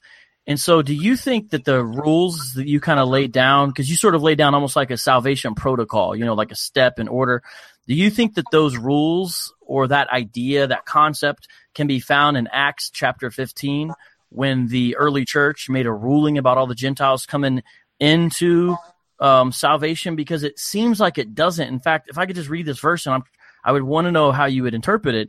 Acts 15 19. Therefore, my judgment, and this is the conclusion of the letter they're writing to the Gentiles to let everybody in the early church know, is that we, so that's the people of the circumcision, should not trouble those of the Gentiles who turn to God, but should write to them to abstain from things polluted by idols, and from sexual immorality, and from what has been strangled, and from blood. For from ancient generations. So it goes on. It doesn't say anything about you need to find an Israelite to find the truth. It doesn't say anything about keeping the, the whole law. It doesn't say anything about don't celebrate certain holidays. It doesn't say anything about the Sabbath. It doesn't say any of that. so so, but tell me that what you just read, where did the Gentiles get that information from? From the letter that they sent out to all the churches. Yeah, but who wrote that letter? Well, ultimately, the Holy Spirit. Yeah, If you ultimately, look at if you look at verse eight, ultimately the Holy Spirit is in I charge told- of the proceedings there. I totally, But- I totally agree. But but the individual who wrote that, that was given that information to the Gentile. Well, this is a council, but James is the leader of the Jerusalem Council. If that's what you're asking. of course. So Yeah. so that's what I mean by the Gentiles didn't go to outside of Israel to get the, their information, their word. They went to Israel. Okay, there's Hey, I appreciate you asking. There's other things I could ask, uh, but there's so many people on here. I should probably uh, kind of step back and let other people discuss things that they would like. For sure. I'll tell you what, man. I, I enjoyed it. Um, I'm gonna start calling you the janitor. Yeah. no, no, I'm just, I'm just this, this, this guy. By the way, everybody, Matt Slick listens to really hardcore heavy metal. Yes, I do. And the, why, why do I do that? You apparently to find peace. That was what you to find. He listens to super ha- hard, fast, screaming metal to find peace and No, I calm, don't. calm his nerves. That's I what you said. It. You to- said it clear, clears you out, right? It's like a audio enema, right? Whoa, audio enema. That's interesting. Um, never heard that. No, I listened to, to uh, some. I like reggae also and blues, but uh, heavy metal because it's soothing because of the bass Yeah. sound. It's an autism thing. You jerk, you. It's hey guys, you heard it here first. Matt Slick, uh, heavy metal is soothing. For me, Right. for me. Oh, Sorry, I, I'm cool, man. I'm gonna fall back. What's up to everybody in the chat? You. Yeah. Right. Yeah, man. He's giving me a hard time. I'm gonna give you one when we get down there. So, uh, are you gonna move up to what? Ohio? Are you gonna stay here? I don't know Uh, what's going on. It's in the Lord's hand. I try to do one thing, but then something else happens, so I'm just living day by day. Right now, I'm chilling. I'll be waiting on you, basically, for now. all right. I got a question for you then. Are there any Reformed uh, churches that have contemporary worship that's not so stinking loud? Well, the loud part is going to be a trick. I know some ones with, I do know some Reformed churches with contemporary worship, but the problem is they also have contemporary sound levels, which most modern worship is done almost at a right below uh, almost a concert level of decibels. It's insane. I went to Mark Driscoll's church when we were down there. I had to literally put earplugs in because it was so Yeah. loud. It was like, what's the problem? And I don't understand why people do that. And, um, you know, I, I have sound issues with my ears. My wife didn't even like it, and she doesn't have those issues, and she didn't like it. It was just so loud. So, uh, Yeah, you might have to uh, earplug it and sit in the back until the music's over. if you're looking, right. if you're looking for more contemporary, because I could tell you about some Reformed churches that only do pianos or only do hymns. Oh no, hymns are evil. I hate that. Well, I if. I do, oh, hymns would make me uh, just dry up spiritually. You know what? Hey, I can even find some EP churches for you. You know what those are? Exclusive psalmody. Yeah, but if, you, if it's sol, it's solus uh, somnola, then you can't sing about Jesus. You can't use his name. Well, let me play the role of the EP guy. Are you saying Jesus is not protected in the Psalms? like I said, if you weren't listening, I Oh, said you can't. That's what it is. At the name of Jesus, every knee will bow. At the name of Jesus, unless you're singing the Psalms, then it has to be something else. But uh, no, no, I don't like. I, I can't survive in hymns. A hymn church. I've, I'm not knocking them. It's just that uh, if there's got hymns, I, I'm like ready to go, go comatose, and uh, I, I, you know, I got to listen to Korn on the way home to, just to recover. So Yeah, you're revealing all your secrets here, Matt Slick. right. After, listening to after a good dose of Mighty Fortress is our God, God, Matt Slick needs to listen to Korn to Yes, I clean, do. himself, to clean That's himself right. out. Yeah, that's right. Bottled up inside. Yeah. I All think right. I think you have uh, the angst of a of an 18 year old trapped in uh, trapped in a, a different body. Well, you know what? I'm, I'll be 62 in a couple of months, less than two months, and uh, all my friends are 20 to 40 years younger than me. Oh, I don't hang around with anybody my age. Hey, hey, that's good though. That means, yeah, you know, actually, though, some that party we went to was it was all like college kids too. You That was awesome, especially when you started doing the karaoke thing with your Mankini on. That was interesting. I had to get the film developed. I don't even know what a mankini is.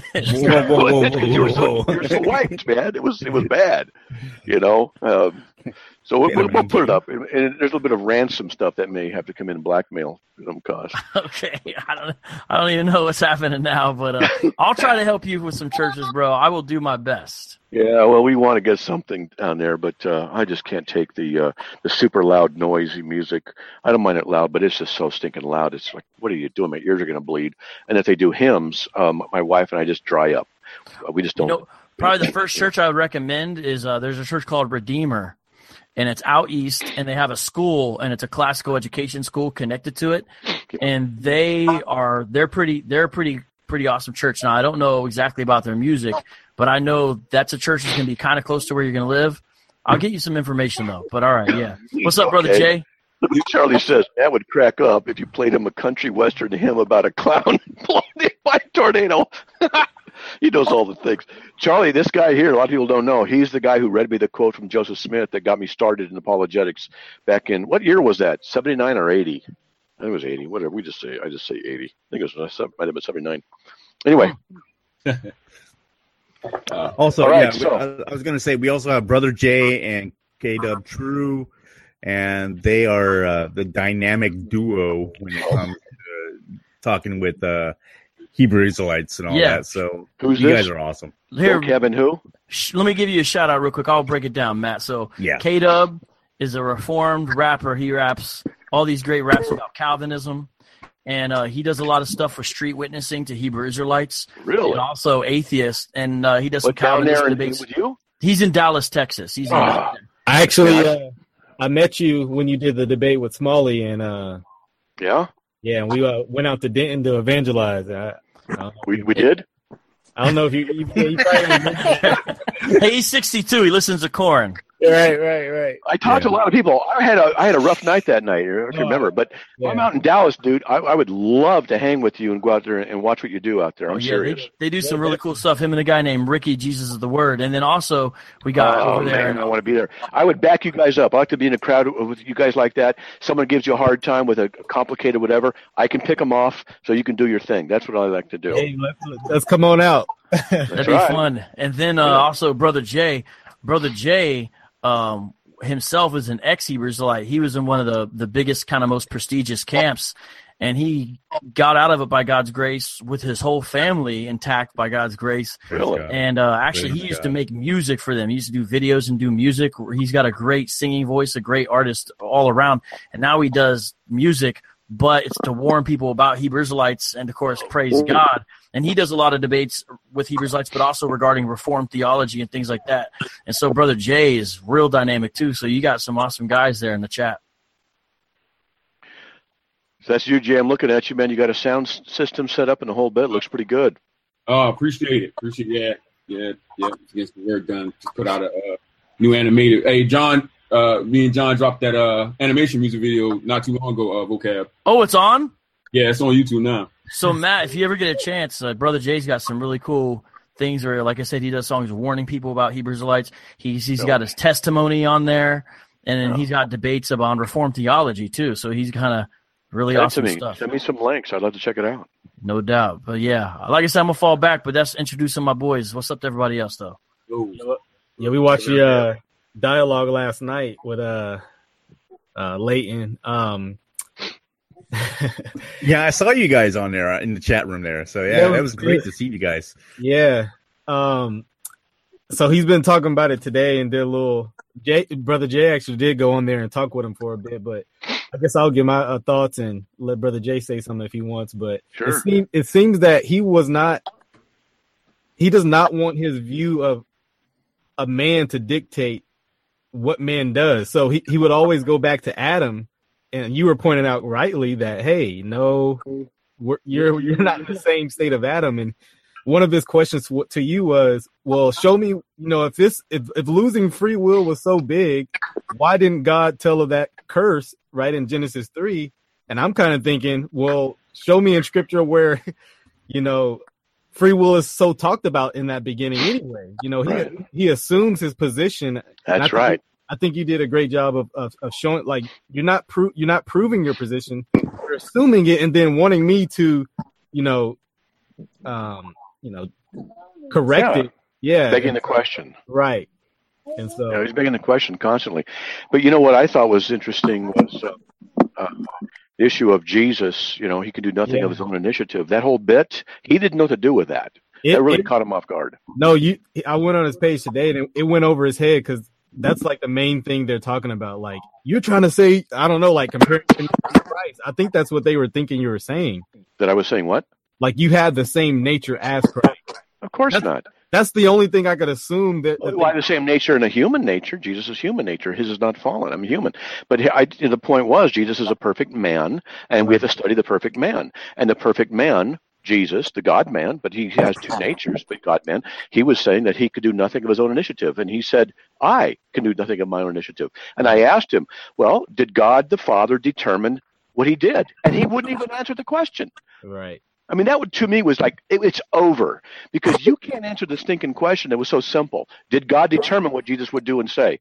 If he says yes, my position wins. If he says no, he contradicts the scripture. Right. So he said nothing, and then he got unglued and said, "What are you divine, man? Are you divine?" What was that? right. It wasn't the divinity that we're talking about. Now was it? And it, you know, I really thought he he's imploded on that one. I really did. Yeah, I, I thought it was kind of uh, funny. You you you know quote these scriptures for your position. He you know then you ask a question about it. And he's like, well, I don't want to get into philosophy. I know. I remember that when I go. I said, but I'm just quoting the scriptures. But there were places of philosophy because I want to know if if Bob believes and Frank does not. Why? He says because the gospel message enables them. Then I have to ask more questions. What is about the gospel message that has an effect upon the person? There's a metaphysical effect. There's an ontological effect. There's some effect. What is the effect? Because he's his position. He's inconsistent. His position is that that the man by himself can't come to God. Right. So the gospel has to interact. That means his natural state is he can't come to God. That means that something has to happen to him by the preaching of the gospel to change his natural state so that he can now receive. What is that change? He can't answer the question because his theology doesn't allow him to be logical at this level. And that's the problem. and he he never presented actually a, a positive case for his position. It was just, well, your your position on total depravity is unbiblical. Yeah, we call it the Dilettante dodge, where he doesn't uh, keep a position and then he just attacks your position. He's dodging having to defend his own. And I could get in there and, and do the same thing with him and say, look, show me libertarianism in uh, in scriptures, and um, and the best thing I thought he had was the issue of Isaiah and the people being hardened. But the thing is, it was a covenantal Israel, and they were already believers in God too. Hmm. So we're not talking, about, you know, about the issue of the unbeliever coming to Christ and, the, and hearing the gospel, and it changes and enables them to believe in God. All right. You know, it's just, it's just. Uh, so okay, now hold on. I gotta, I gotta say something here. So you're a black guy, Jay's a black guy, and you guys are both reformed. Right. I just don't see that. I just, I just, it just, it does not sit well with me. Forms. I, I look Pentecostal. You, you what? You what? I look Pentecostal.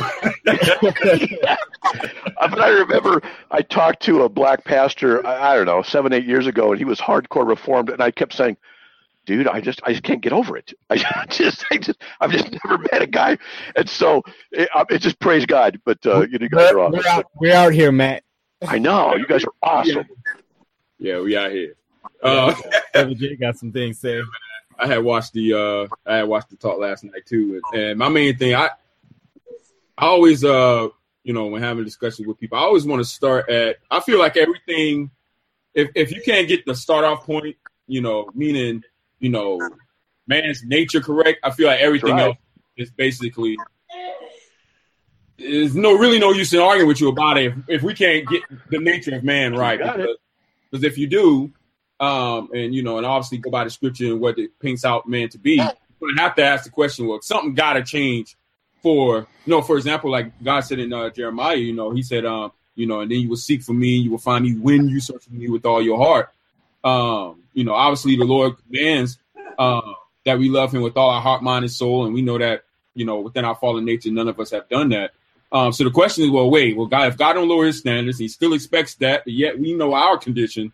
How is it that we're able to fulfill those those commands? And obviously, that leads into you know the working of the Holy Spirit and Christ and and, and all those things. But if you thinking man is good somehow, got some good left somewhere that he can be dead and in bondage, and this, and he used this analogy today.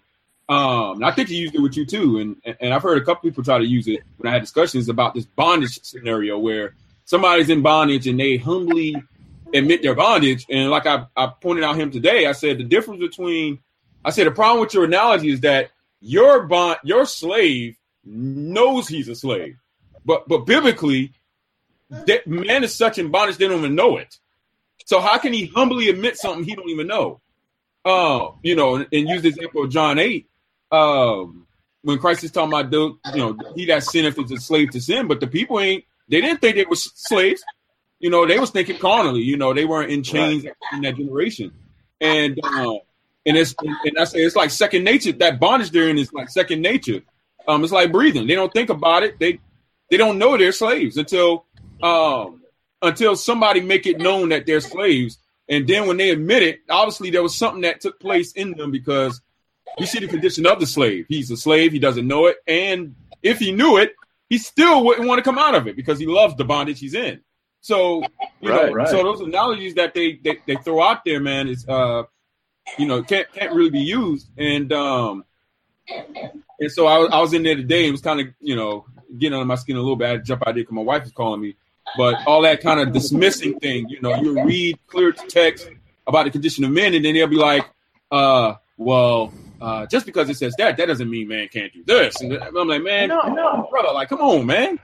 You know, um, and I was telling brothers today, I say the, the scriptures is not a it's not a fairy tale book. It coincides with reality. So when we're reading about the carnal state of men, it's describing us. You know, describing people that we see every day. And so I was telling the brother, I said, man, last week, uh, the Lord let a li- real life example come before my face um, and, and, and proved everything that is that we were saying. I had a guy come work on my house, uh, Caucasian brother, and uh, well, he's not a Christian, but he grew up a Christian, but um, or at least in a religious family, and so uh, and so he doesn't go by Christian or anything today. And so I was talking to him, and um, and obviously by the way I was speaking, he could figure I was Christian. So he we outside, and he said, "Man, I'm gonna tell you straight up." He said, "Um, the only reason I'm not a Christian is because I like to sin." Like this is the first person that ever told me to straight up, and then he was like, That's in the next is. sentence, in the next sentence, he said, "But I'm a good person." I was like, I said, bro, this is like two set up perfectly, man. But um, I was like, man, he, he's the Yeah, first person I ever ran into. Yeah, I like to sin, but I'm But I'm a good person. I like Right. to sin, but I'm a good person. Yeah. Yeah. and so uh, and so we had like a long conversation while he was working on my house, but um, you know, so I, I saw this conversation last night. I was getting kind of, you know, it was kind of getting under my skin with the dismissals and things like that. But um, the, the the brother that's I don't know if he's still here. Oh yeah, that's still here. I don't I, don't- I don't see your name on the thing, but I see your face. Uh, that's in the that's that's the Hebrew Israelite. Um, I know that some people proclaim that they're black Hebrew Israelites based off of DNA tests or whatever the case is, and then there's those that say, "Oh, it's because of curses and all other stuff." What what what what group are you in as far as uh, you know identify, identifying you're black, you know, you're Hebrew Israelite or whatever? Is it off of curses or is it? Oh, you did some DNA tests. Uh, the, I would say that what I would stand on would be the curses. Uh, so would, Are you in a group? No, sir. Okay. Cool. Uh, hold, well, let me say, let me preface this okay. because I um I think I seen you before. What's it? What's your J? Yeah. Um, I seen a couple of your uh the uh debates, but you were with IUIC. Yeah. Okay, so uh, how how I came into this was was not through. I was in New York City probably in 2009, and there was some brothers on the street, uh, on the street corner, and they was preaching, and and I was listening to what they were saying or whatever. They got to a point that I disagreed with, and I walked away. But I kept studying on my own, you know, and and being being new to it, I had to go where I had to go to get the information. So whether it was through books, uh, whether it was through videos, documentaries, as such, my understanding, I I, I don't, I'm, the, there are those that are in camps. Myself, I I don't subscribe to camps Okay. uh, because you get outside, you you can it can become more about the man or the the organization versus the scripture. Yeah. And I'll- yeah. and I try to avoid that as much as possible. All right. Now, I mean, as far as basing it off of the curses, I mean, I know you say you looked it up yourself, but I mean, um, and you've been exposed to some some of the teachings. The the understanding that you know people are uh, Hebrew Israelites based off of the curses, Deuteronomy twenty eight and other chapters. Um, I mean that that came from a from a camp understanding, even though you're not part of one. That that came from the camp understanding. Oh, I, I wouldn't argue that. I wouldn't argue that. Right. But uh, but again, you know how however the information has to be gathered and presented. So if let's so because what I what I never wanted to do was get into the doctor because for as many camps as there are out there, all of them have different doctors. yeah. So, and I believe that that's a result because uh, of the stage of the game. I believe the people are still all over the place. Um, although there are organized camps and leaders of those camps, those leaders have not got together yet to come together. Well, they're not. We, we know about the history and their track record, but Well, well, we we uh, the, we know the only one that would make that happen would be the Mashiach, the spirit of that, because otherwise, if it's just left up to man, you're right, it'll never happen. So, if anything happened like that, it would have to be from the Most High. Well, the reason why I asked about the, the curses, would would you be one of the ones who, and I'm just finding out, you know, I'm just asking questions, bro, but uh, is Yeah, that I- I'm uh, yeah, I- I'm up here uh on the witness stand. Yeah, man. I, I'm trying to figure out, you know, just like how you say, you know, varying degrees of doctrines and and and stuff like that. So I'm just trying to figure out who I'm dealing with right now. But um, but in terms of the curses, would you be able to understanding that these those curses were upon just one people group, therefore identifying who they were, or is this, or do would you be one of the ones that say, hey, you know, those curses we read in Deuteronomy 28 happen to multiple nations on the earth? I, I, I would say it happened to multiple nations. Uh, the those things, bad things, just wasn't relegated for Israel, but the but the the particular aspects that was going to be done to Israel, that's what I'm talking about. So so yeah, Deuteronomy 28, 68 is talking about slavery. Well, yeah, you can just rely on we are descendants of slaves. Uh, me, you, uh, the other brother, I can't see his picture. We are descendants of slaves, but there are other aspects concerning that slavery that are indicators of who the people are. Now, Deuteronomy, well, speaking of 68, I was going to talk about the first verse first, but uh, another verse, but just on 68, um, would you agree that the slavery that it was talking about, as far as location wise, was the literal Egypt, right? No, sir. Uh, what what in that verse would make you think it was another place if the very language itself is, is Mizraim? Yeah, exactly. And and even the Egyptians didn't call it Mizraim. So Mizraim I mean, whatever you want to call it, but. So so I what I believe when it says Egypt, it's not referring to a location. Uh, if okay, so if we went to the verse and I literally showed you it did point to a location, I, Would yeah, you- I would not. I, I, I would. I would. I would say it points to a location, and it's also symbolistic of a, a condition. okay, so if we fir- deal with the first level of it, that is pointing to an actual location, and we show that's not America but literal Egypt, well, at least at the base level, you would you would agree there was the slavery that was going to go back to this literal place called Egypt. You talk the first part when it says, "and the and and God shall send you back into Egypt again." Well, yeah, but it's still parts after that that points to the literal Egypt. Okay. Uh, well, see, I, I don't see it like that. All right. Well, all right. Cool. Well, let me just. All right. Let me let me run to that real quick. All right. So Deuteronomy 28, 68. It says, um, Bear with. Let me there with you. On one right, no problem. And I'll get the King James just because you know I know most most people do with that verse. Um. All right. So it says, "And the Lord shall bring thee into Egypt again with ships." And we know, you know, for them to go back to a place again that they had to have been there before, right? Yes, sir. All right, so it says again with ships, and I know some some some black Israelites go to Exodus 20 and try to make Egypt house of bondage, but it was the literal land of Egypt that was called house You know what? Excuse me, but I apologize. I, I think I misunderstood you. So So when the all right, so and the Lord shall bring thee into Egypt again. Would you agree that they had to have been in Egypt before for them to go back again? I believe that's talking about the bondage Israel was in when they were in Egypt.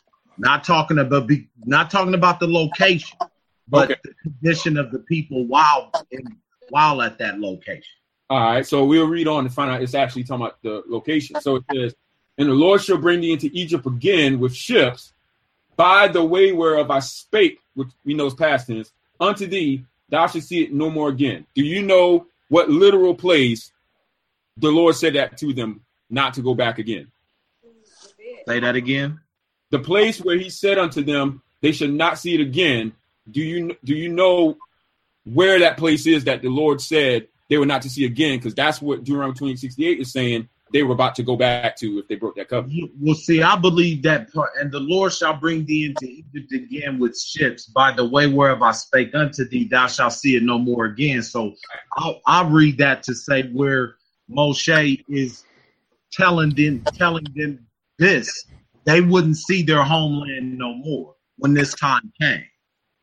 All right, so all right, so there was two places where Moses told them prior to Deuteronomy 28 um, of the place that they were not to go back again because the Lord is recounting something He told them already. Yeah, he, he told them that they wouldn't go back to Egypt, literal Egypt, the location, the people. Yeah.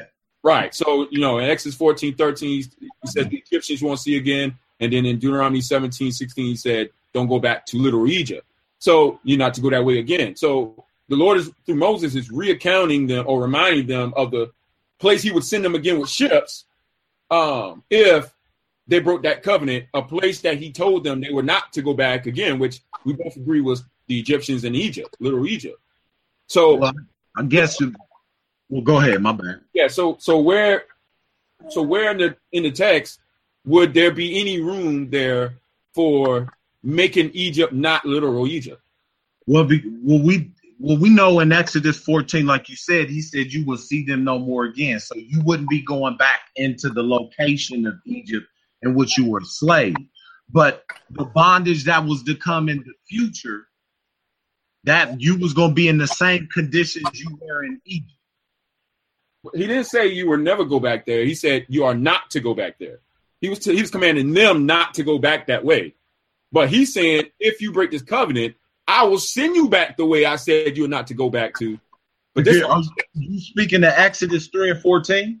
Exodus 14, 13, and then Deuteronomy 14, 17. 13, excuse me, excuse Yeah. So he told them the Egyptians they saw that day, they are not to see again no more forever. And No, they, that they won't see them no more again forever.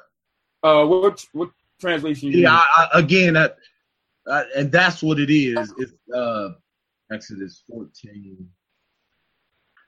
He you would ne- okay, he said you would never when the King James you would never see them again forever. Let the Lord fight for you while you keep uh, silent. And then in Deuteronomy 17, 16, he told him again by saying, uh, Moreover, ye shall not multiply horses for yourself, nor cause the people to return to Egypt to multiply horses, since the Lord has said to you, You shall never again return that way. And so Moses is reaccounting to them a familiar saying that they've heard already about literal Egypt, a way that they're not supposed to go, that they're not to go back again. The Lord's saying He's going to send them back that way on ships if they break the covenant.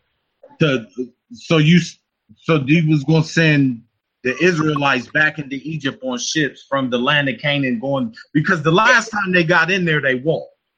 Well, that's because the Lord opened the waters. If He didn't open the waters, they would have needed a boat the first time. Well, but we know they traveled back and forth between the land of Canaan and the Egypt, and they didn't need boats or ships. Well, where's that in the text that they didn't use boats?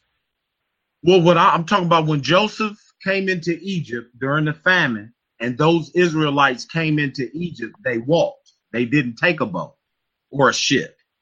That's what I'm referring to. Uh, well, I mean, I mean, you have to show me something that's saying they didn't take a ship. I mean, you would be assuming, but even if they did uh, or didn't, in this case, even if you look at a map, all the bodies of waters there, and the, and the ma- and the major travel points from Egypt to Israel. But I mean, you would have to, you would just have to say they didn't take a boat, but it, it didn't tell you they didn't take a boat. But what I'm talking about in Deuteronomy 28 is they specific, specifically would take a boat because you're talking about a transference of hundreds, if not thousands, of people into captivity. They don't walk the slaves. They put them on. They put them on boats and they, they bound them up and take them. Um, and they had major ports from from Israel into Cairo and Egypt and all that stuff. And even Josephus write about it. You know how many died via shipwreck. Um, how many was sold into Egypt? I mean, So, I mean, and, and you plenty of evidence for that. again because because if you look at it that they would put slaves on ships and bring them into Egypt. Okay, what I'm saying is Egypt. They you don't have to walk or you don't have to take a boat. They walked last time. They, well, that's the thing. That's what I'm saying. When when you keep saying they walked, it's only because the Lord opened the sea. No, sir. So so let's let's take Joseph for example. When But, I mean, let's deal with Egypt, um, Israel, because exactly obviously, that's, let's that's deal what with hear not me- Jacob hear- or, or Joseph. Let's deal with the children of Israel, who Moses talking to. what I'm so when jo, when jo, they his brothers sold Joseph to the Arabs, and the Arab they they walked or horseback or whatever, but they didn't take a boat. You didn't have to. Could have, could have not. I mean, could have, could have I mean, not. well, I mean it. Well, But my point know, is, is that that- in Deuteronomy 28, it's not saying they're going to walk. It said they're going to back, like, they're gonna yeah, go back on ships. So the way they're going to go is through a major waterway that they need a boat to get across it. So that's what Deuteronomy 28 is talking about. But and I referenced Josephus, and even uh, I don't know if you ever looked at the um, Aramaic targums or anything like that regarding that verse, but it literally says like uh, if you look at the Palestinian rendering of it, it says, "In the word of the Lord will bring you captive to Mizraim and ships through the Sea of Suf, which in, in English is the Red Sea. But the, by the way you passed over, of which I said to you, no more shall you see it, and there you shall be sold to your enemies at the beginning for a dear price as artificiaries, and after at a cheap price as servants and handmaids until you be worthless and and be co-signed to unpriced labor, and there be none will take you who will take you. And this is what this is literally almost verbatim what uh, Josephus and many other writers wrote concerning what happened to the Jews uh, when Rome sold them into Egypt. Well, I, I don't have those books that you're referencing, so I, you know, I have, and I'm, I'm not saying you're wrong, but I'm saying from the from the version that I'm using, I can get that to you. It's, it's talking about uh, Egypt or Mitzrayim, the condition that they would be in. I don't believe that they will go back to literal Egypt a second time. I believe that Israel, the second time, they will go into a bondage, a captivity, like they they were in Egypt. All right, and I'll just give one, and then I'll drop this verse for a now. But I'll give one more proof that they went back to literal Egypt. There are, uh, you know, writings on the walls and stuff like that, or pyramids or whatever in Egypt that have these servants that have fringes on. Have you ever seen them? Yes, sir. All right. My question is, when did Israel receive the law of fringes? Excuse me. When did Israel receive the law of fringes to put fringes on the garment? Well, I would say it be during during the time of Jacob, Abraham. I, I would I would say beforehand. I wouldn't say just when they came out of, of Egypt, because the law had been there from the beginning. Well, they didn't have that law there. It was it was given to them in numbers. Okay. So this was this was afterwards. So the fact that there are, you know, whether it be I forgot the word they use for it, but um, you know, the little images or whatever cases of servants, and even the camp I was in would show this as proof we were in Egypt because these images that got the fringes on it, and they received that law after they came out of Egypt. So the only way that would have worked is if they went back there as slaves, then therefore have these artifacts. It wouldn't work the first time because they didn't have the law of fringes. They received that afterwards when the man broke the Sabbath day. For sure. I, I mean, because what you're saying, I'm, I'm not refuting or going back and forth. I'm just saying that's of what I'm talking about, whether it was before or after. I'm talking about Deuteronomy 28 68. I don't believe that it was talking about going back to the literal location of Egypt because we know the Most High destroyed Egypt and he scattered the Egyptians. So the people that would be there that were in, I, I don't know who that people would have been that would have been inhabiting the land of Egypt that would have enslaved Israel. What I believe it to be is that it's talking about a future prophecy of this people going into slavery the same way they did in Egypt. All right. Well, uh, one well, one last thing, and I'll let, let somebody else talk. Because uh, usually I always try to deal with the main two verses. Um, would you agree that the yokes of iron was placed upon more than just you know you hear Camp say and other Black Israelites this happened to blacks, Hispanics, Native Americans. Would would you agree that it happened to every nation that was on earth? Uh, you know, whether it was every or the majority, I, I, believe that that if you if you lost and, and was taken captive, I believe you was either in chains or something to confine. Okay, well, the reason why I asked that is because Deuteronomy 28 48 is not about literal chains. It's not about literal chains around your neck. It's, it's it was a metaphor. Your, for your condition. That's right, it was a metaphor. Exactly. You would you would be oppressed, whether you have literal chains on you or you're being oppressed, it amounts to the same thing. I mean, I know you say that, but I mean, text wise, it's dealing with a metaphor. It's not it's not literal, and we actually have it in the scriptures where it actually happened. Okay. And it wasn't literal chains. Okay. And that's in that's in Jeremiah 27 and Jeremiah 28 when Nebuchadnezzar came and the Lord told Jeremiah to make wooden bonds and yokes, which we know the Lord always had prophets do physical things, you know, to themselves to represent something else that was about to go down. So he he literally had a wooden yoke around his neck, and he sent it to the ruling nations and their prop, you know, kings or whatever case is, on the earth, and told him Nebuchadnezzar was coming, and told him the Lord said, you know, to place their neck on his yoke, and whatever nation don't do it, he would destroy them by pestilence, famine, or whatever, drive them out of the land until he's destroyed them by the sword of Nebuchadnezzar. And then we know Hananiah came up, or Hananiah, yeah, Hananiah came up, broke the the literal yoke off his neck, and and and gave a false prophecy or two of them. And then the Lord sent Jeremiah back to him in Jeremiah 28 and told him he was a false prophet. And then he said, uh, You have broken the yoke of wood, but thou shalt make for them yokes of iron. For thus saith the Lord of hosts, that I have placed a yoke of iron upon the necks of all these nations, that they may serve Nebuchadnezzar, King Babylon, and they shall serve him. And so that, that was a metaphor. It wasn't literal chains. All right. I mean, it, it, because I think that with your interactions with uh, other people that subscribe to uh, Israelites, um, that me and you are having that conversation under that, as if I, I believe or, or with that, I, I wouldn't refute none of that with you.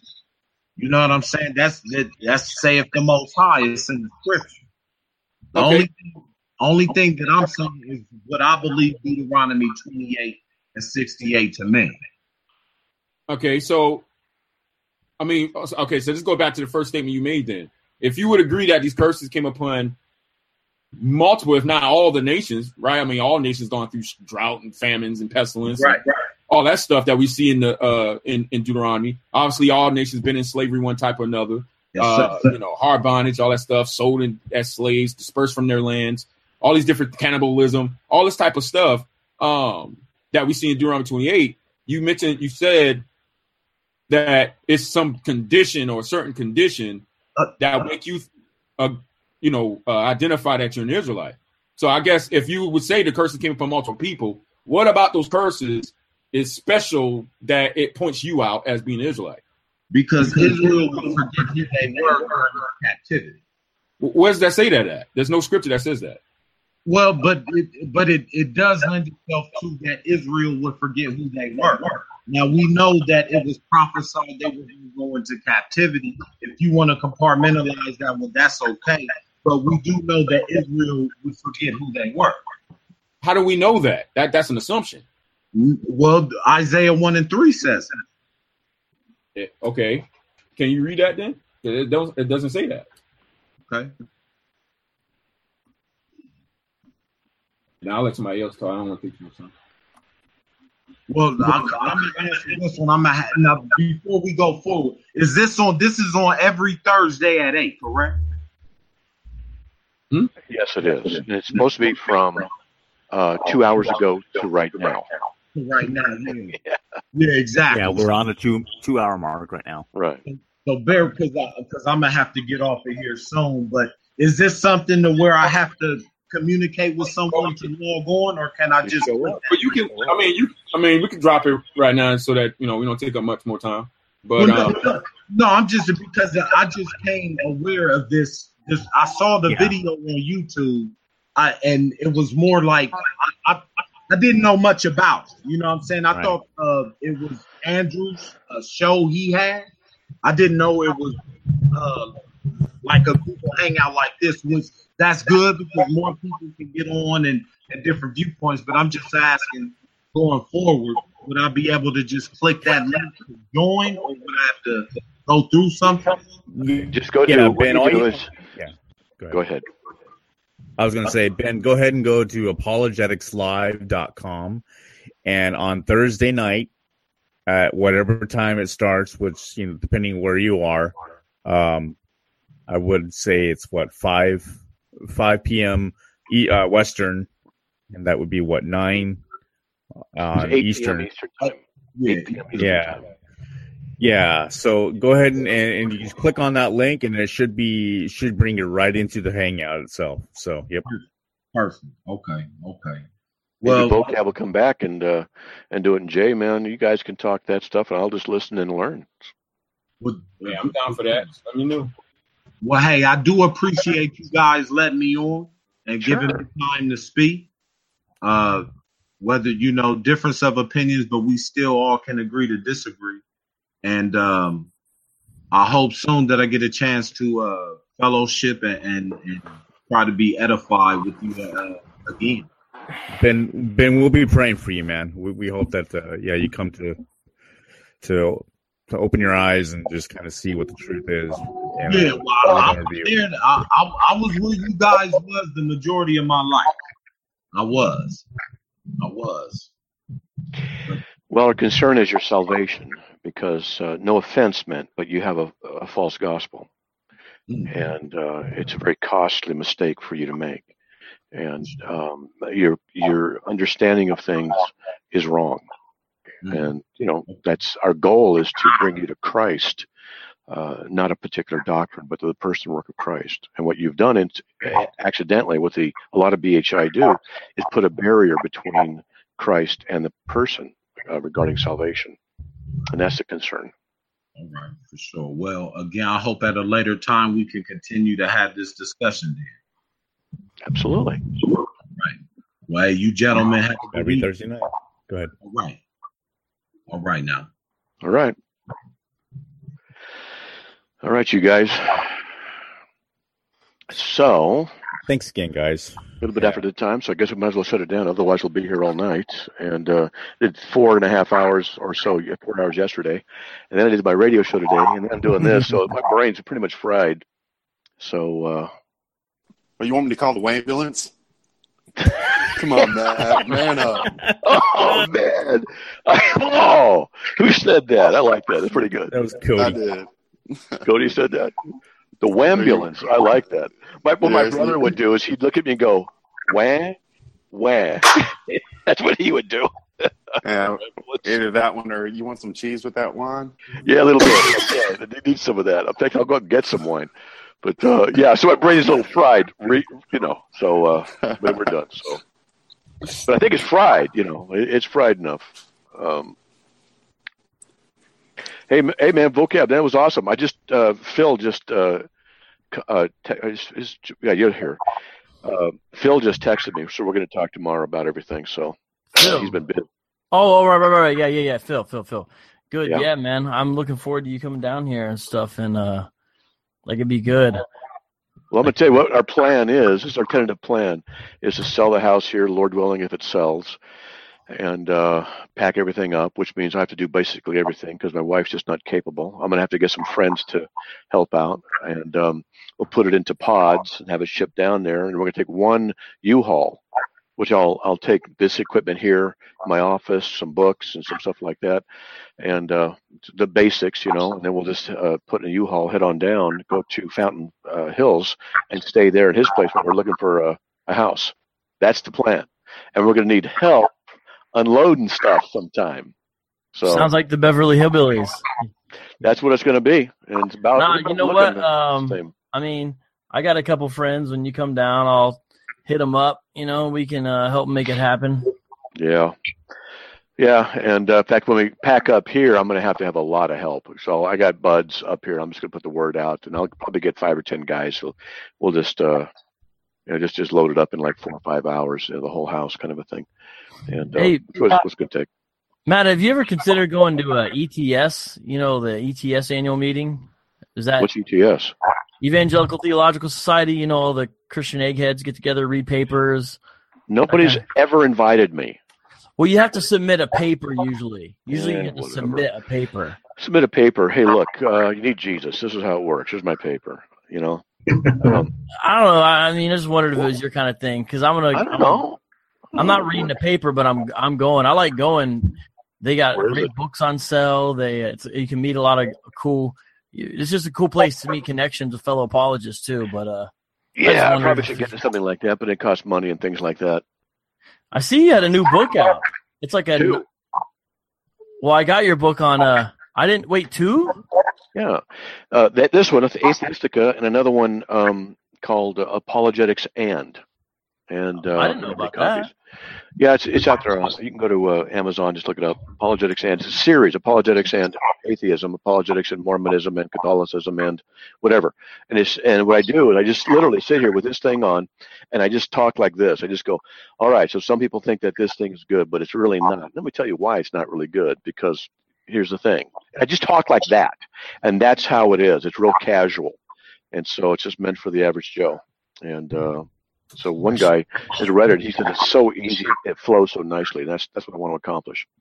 Well, that's good. Well, I mean, I do a, a radio show on on live stream too.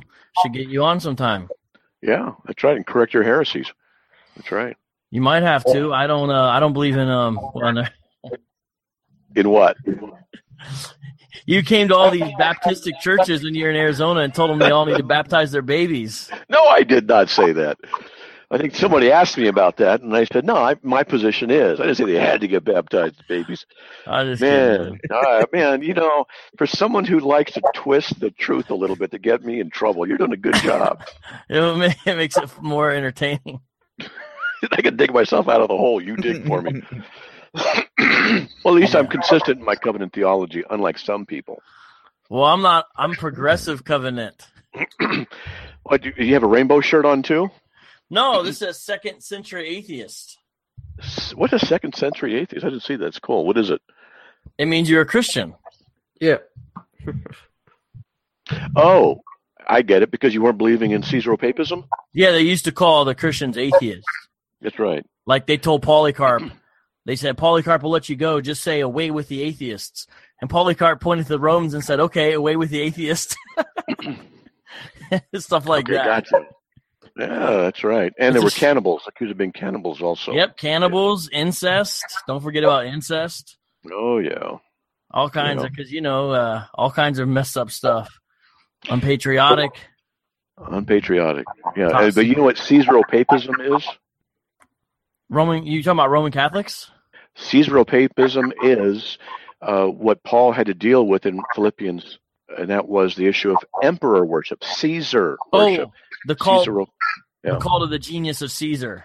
Yeah, Caesaropapism is what the, the technical term is. I like- didn't. I didn't know that was a technical term though. Okay, I'll have to file that.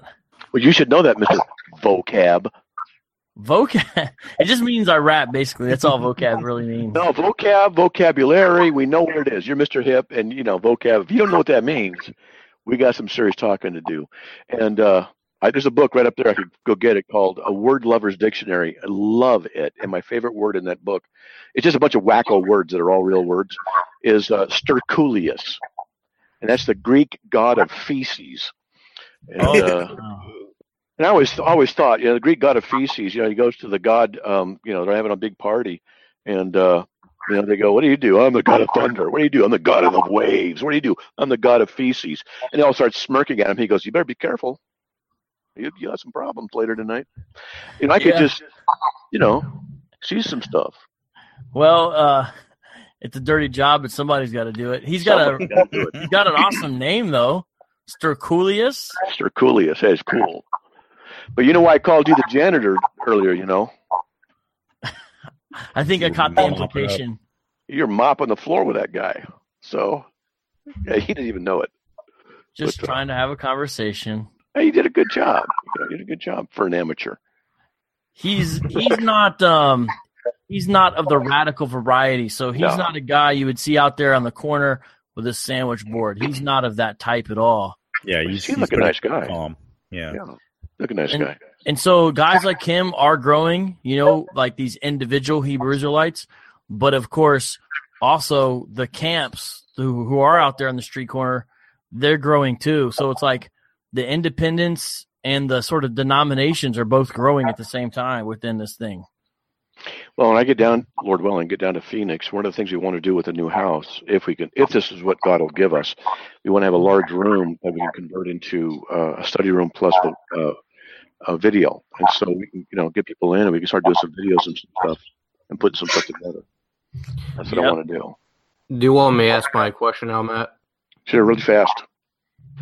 oh, um, well, it's sort of a two-parter. Um, I may have to come on. Well, basically, what would be your quick response to those who, um, say with specifics and stuff like that, you can't really trust a new or uh, the English translations? If you get what I'm asking. I'd say they're wrong. Next question. You said really fast. Yeah, and um, what's the best way to like? I'm a layman with Greek, so Okay. what would be the best If way? someone- to If someone says that the Greek that the English translations are not good, I would just ask them, "How do you know?" Because they're making an assertion. Whenever someone makes an assertion in something like this, you can just ask for verification. Well, how do you know?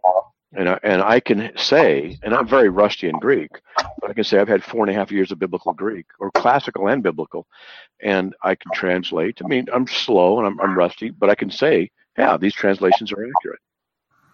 And uh, I would so- say, what's what's so hard about translating from the Greek to English? I mean, if, if that's the it can case, be tough is- sometimes. is yeah, but it can be tough. But I'm saying that it- pretty straightforward. does that person hold the same standard when it comes to translating Spanish to English?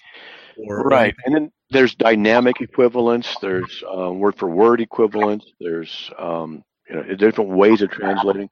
Like in Spanish, yo tengo hambre means I I'm hungry, but what it literally is is I I have hunger, and so we don't translate like that, you know, Right. or interpret. Actually, German, German's the same way too. Yeah. Right. And just so you guys know, translation is written to written, and interpretation is spoken to spoken. Yeah, I mean the Bible itself seems to be okay with translations when it's quoting Yeah. translations and sometimes what appears to be the Septuagint Yep. in the New And so- Testament itself. You know, it, it so the Bible's okay with translations, and if you can translate Gr- Hebrew into Greek, why couldn't you translate Greek into English? There you go. Exactly. And it's a very Greek's a very precise language, and there's some very interesting things in it. You can do a lot with it. It's a very powerful language. It's more powerful than English is. Uh, very, very descriptive, very, very powerful, very precise.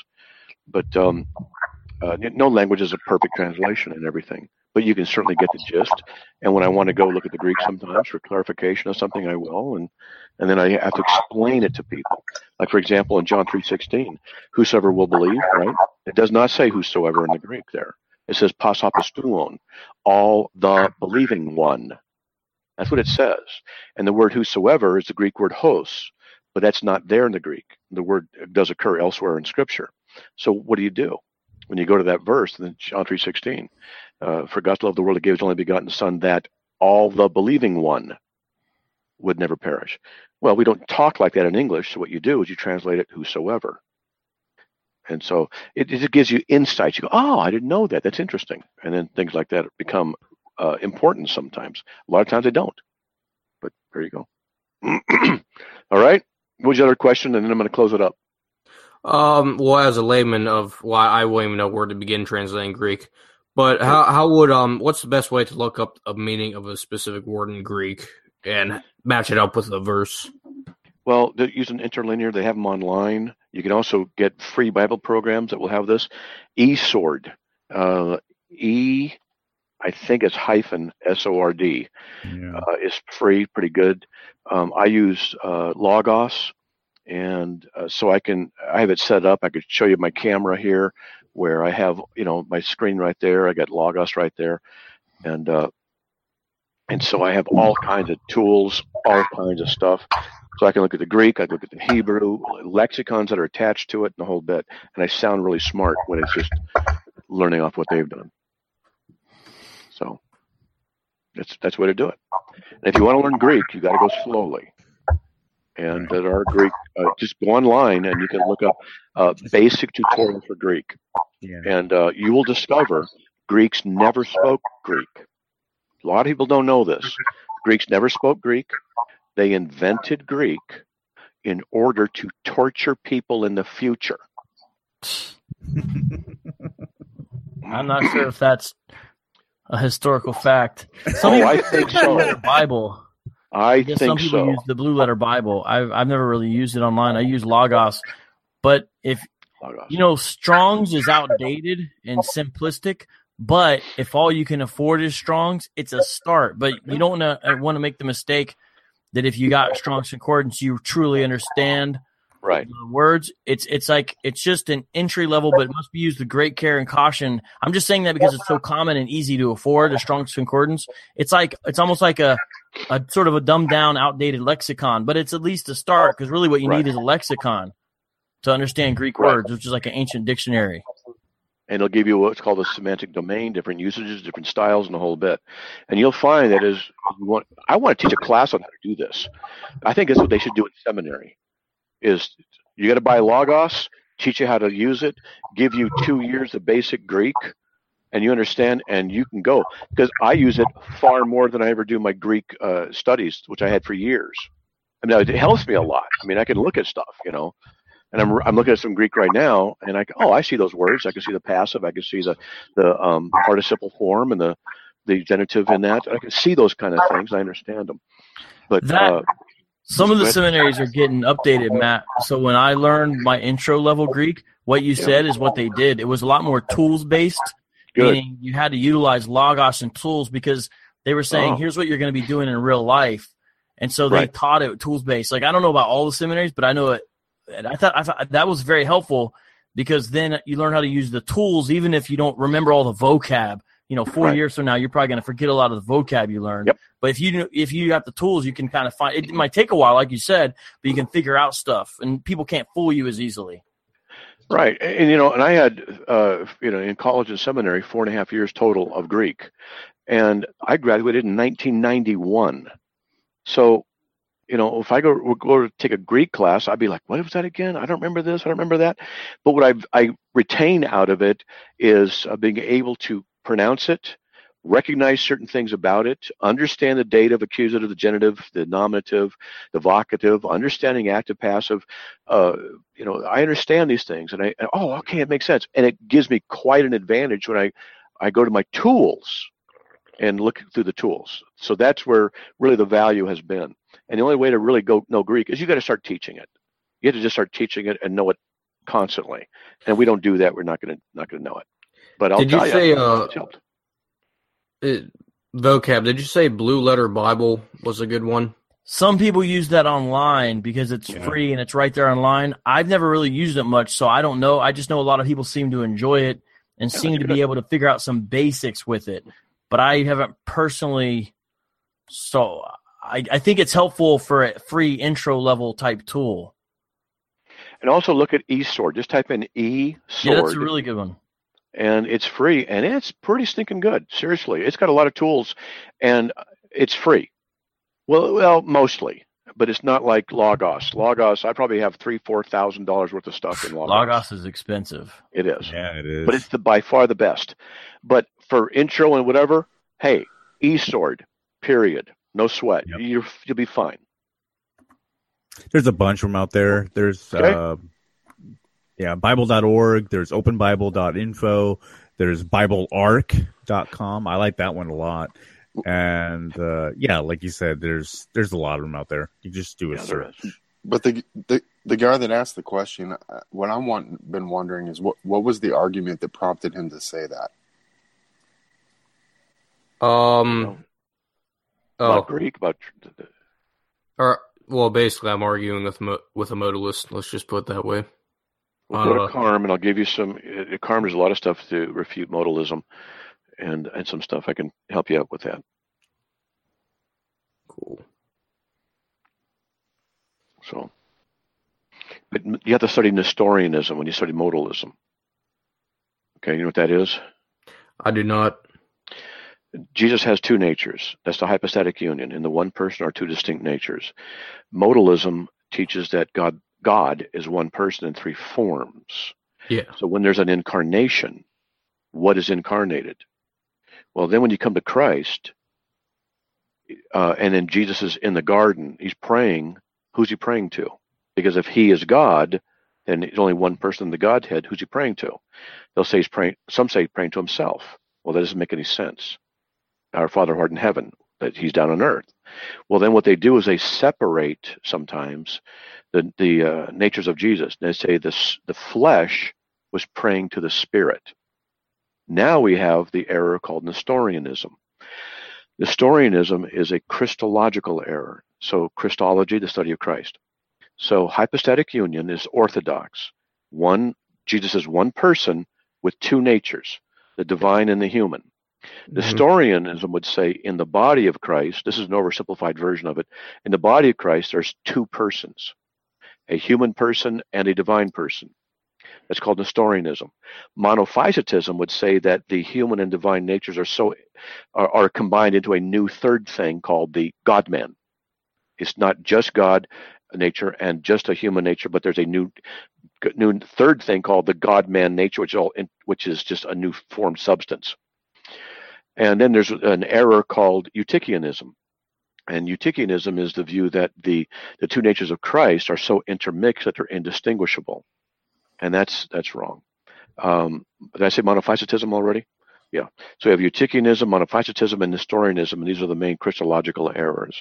And so if, when you learn these, you'll learn what the heresies are, and particularly the nature of the, of the Godhead in modalism and the forms, which I have way of refuting, and uh, several ways, but anyway, and then uh, at least two, I think.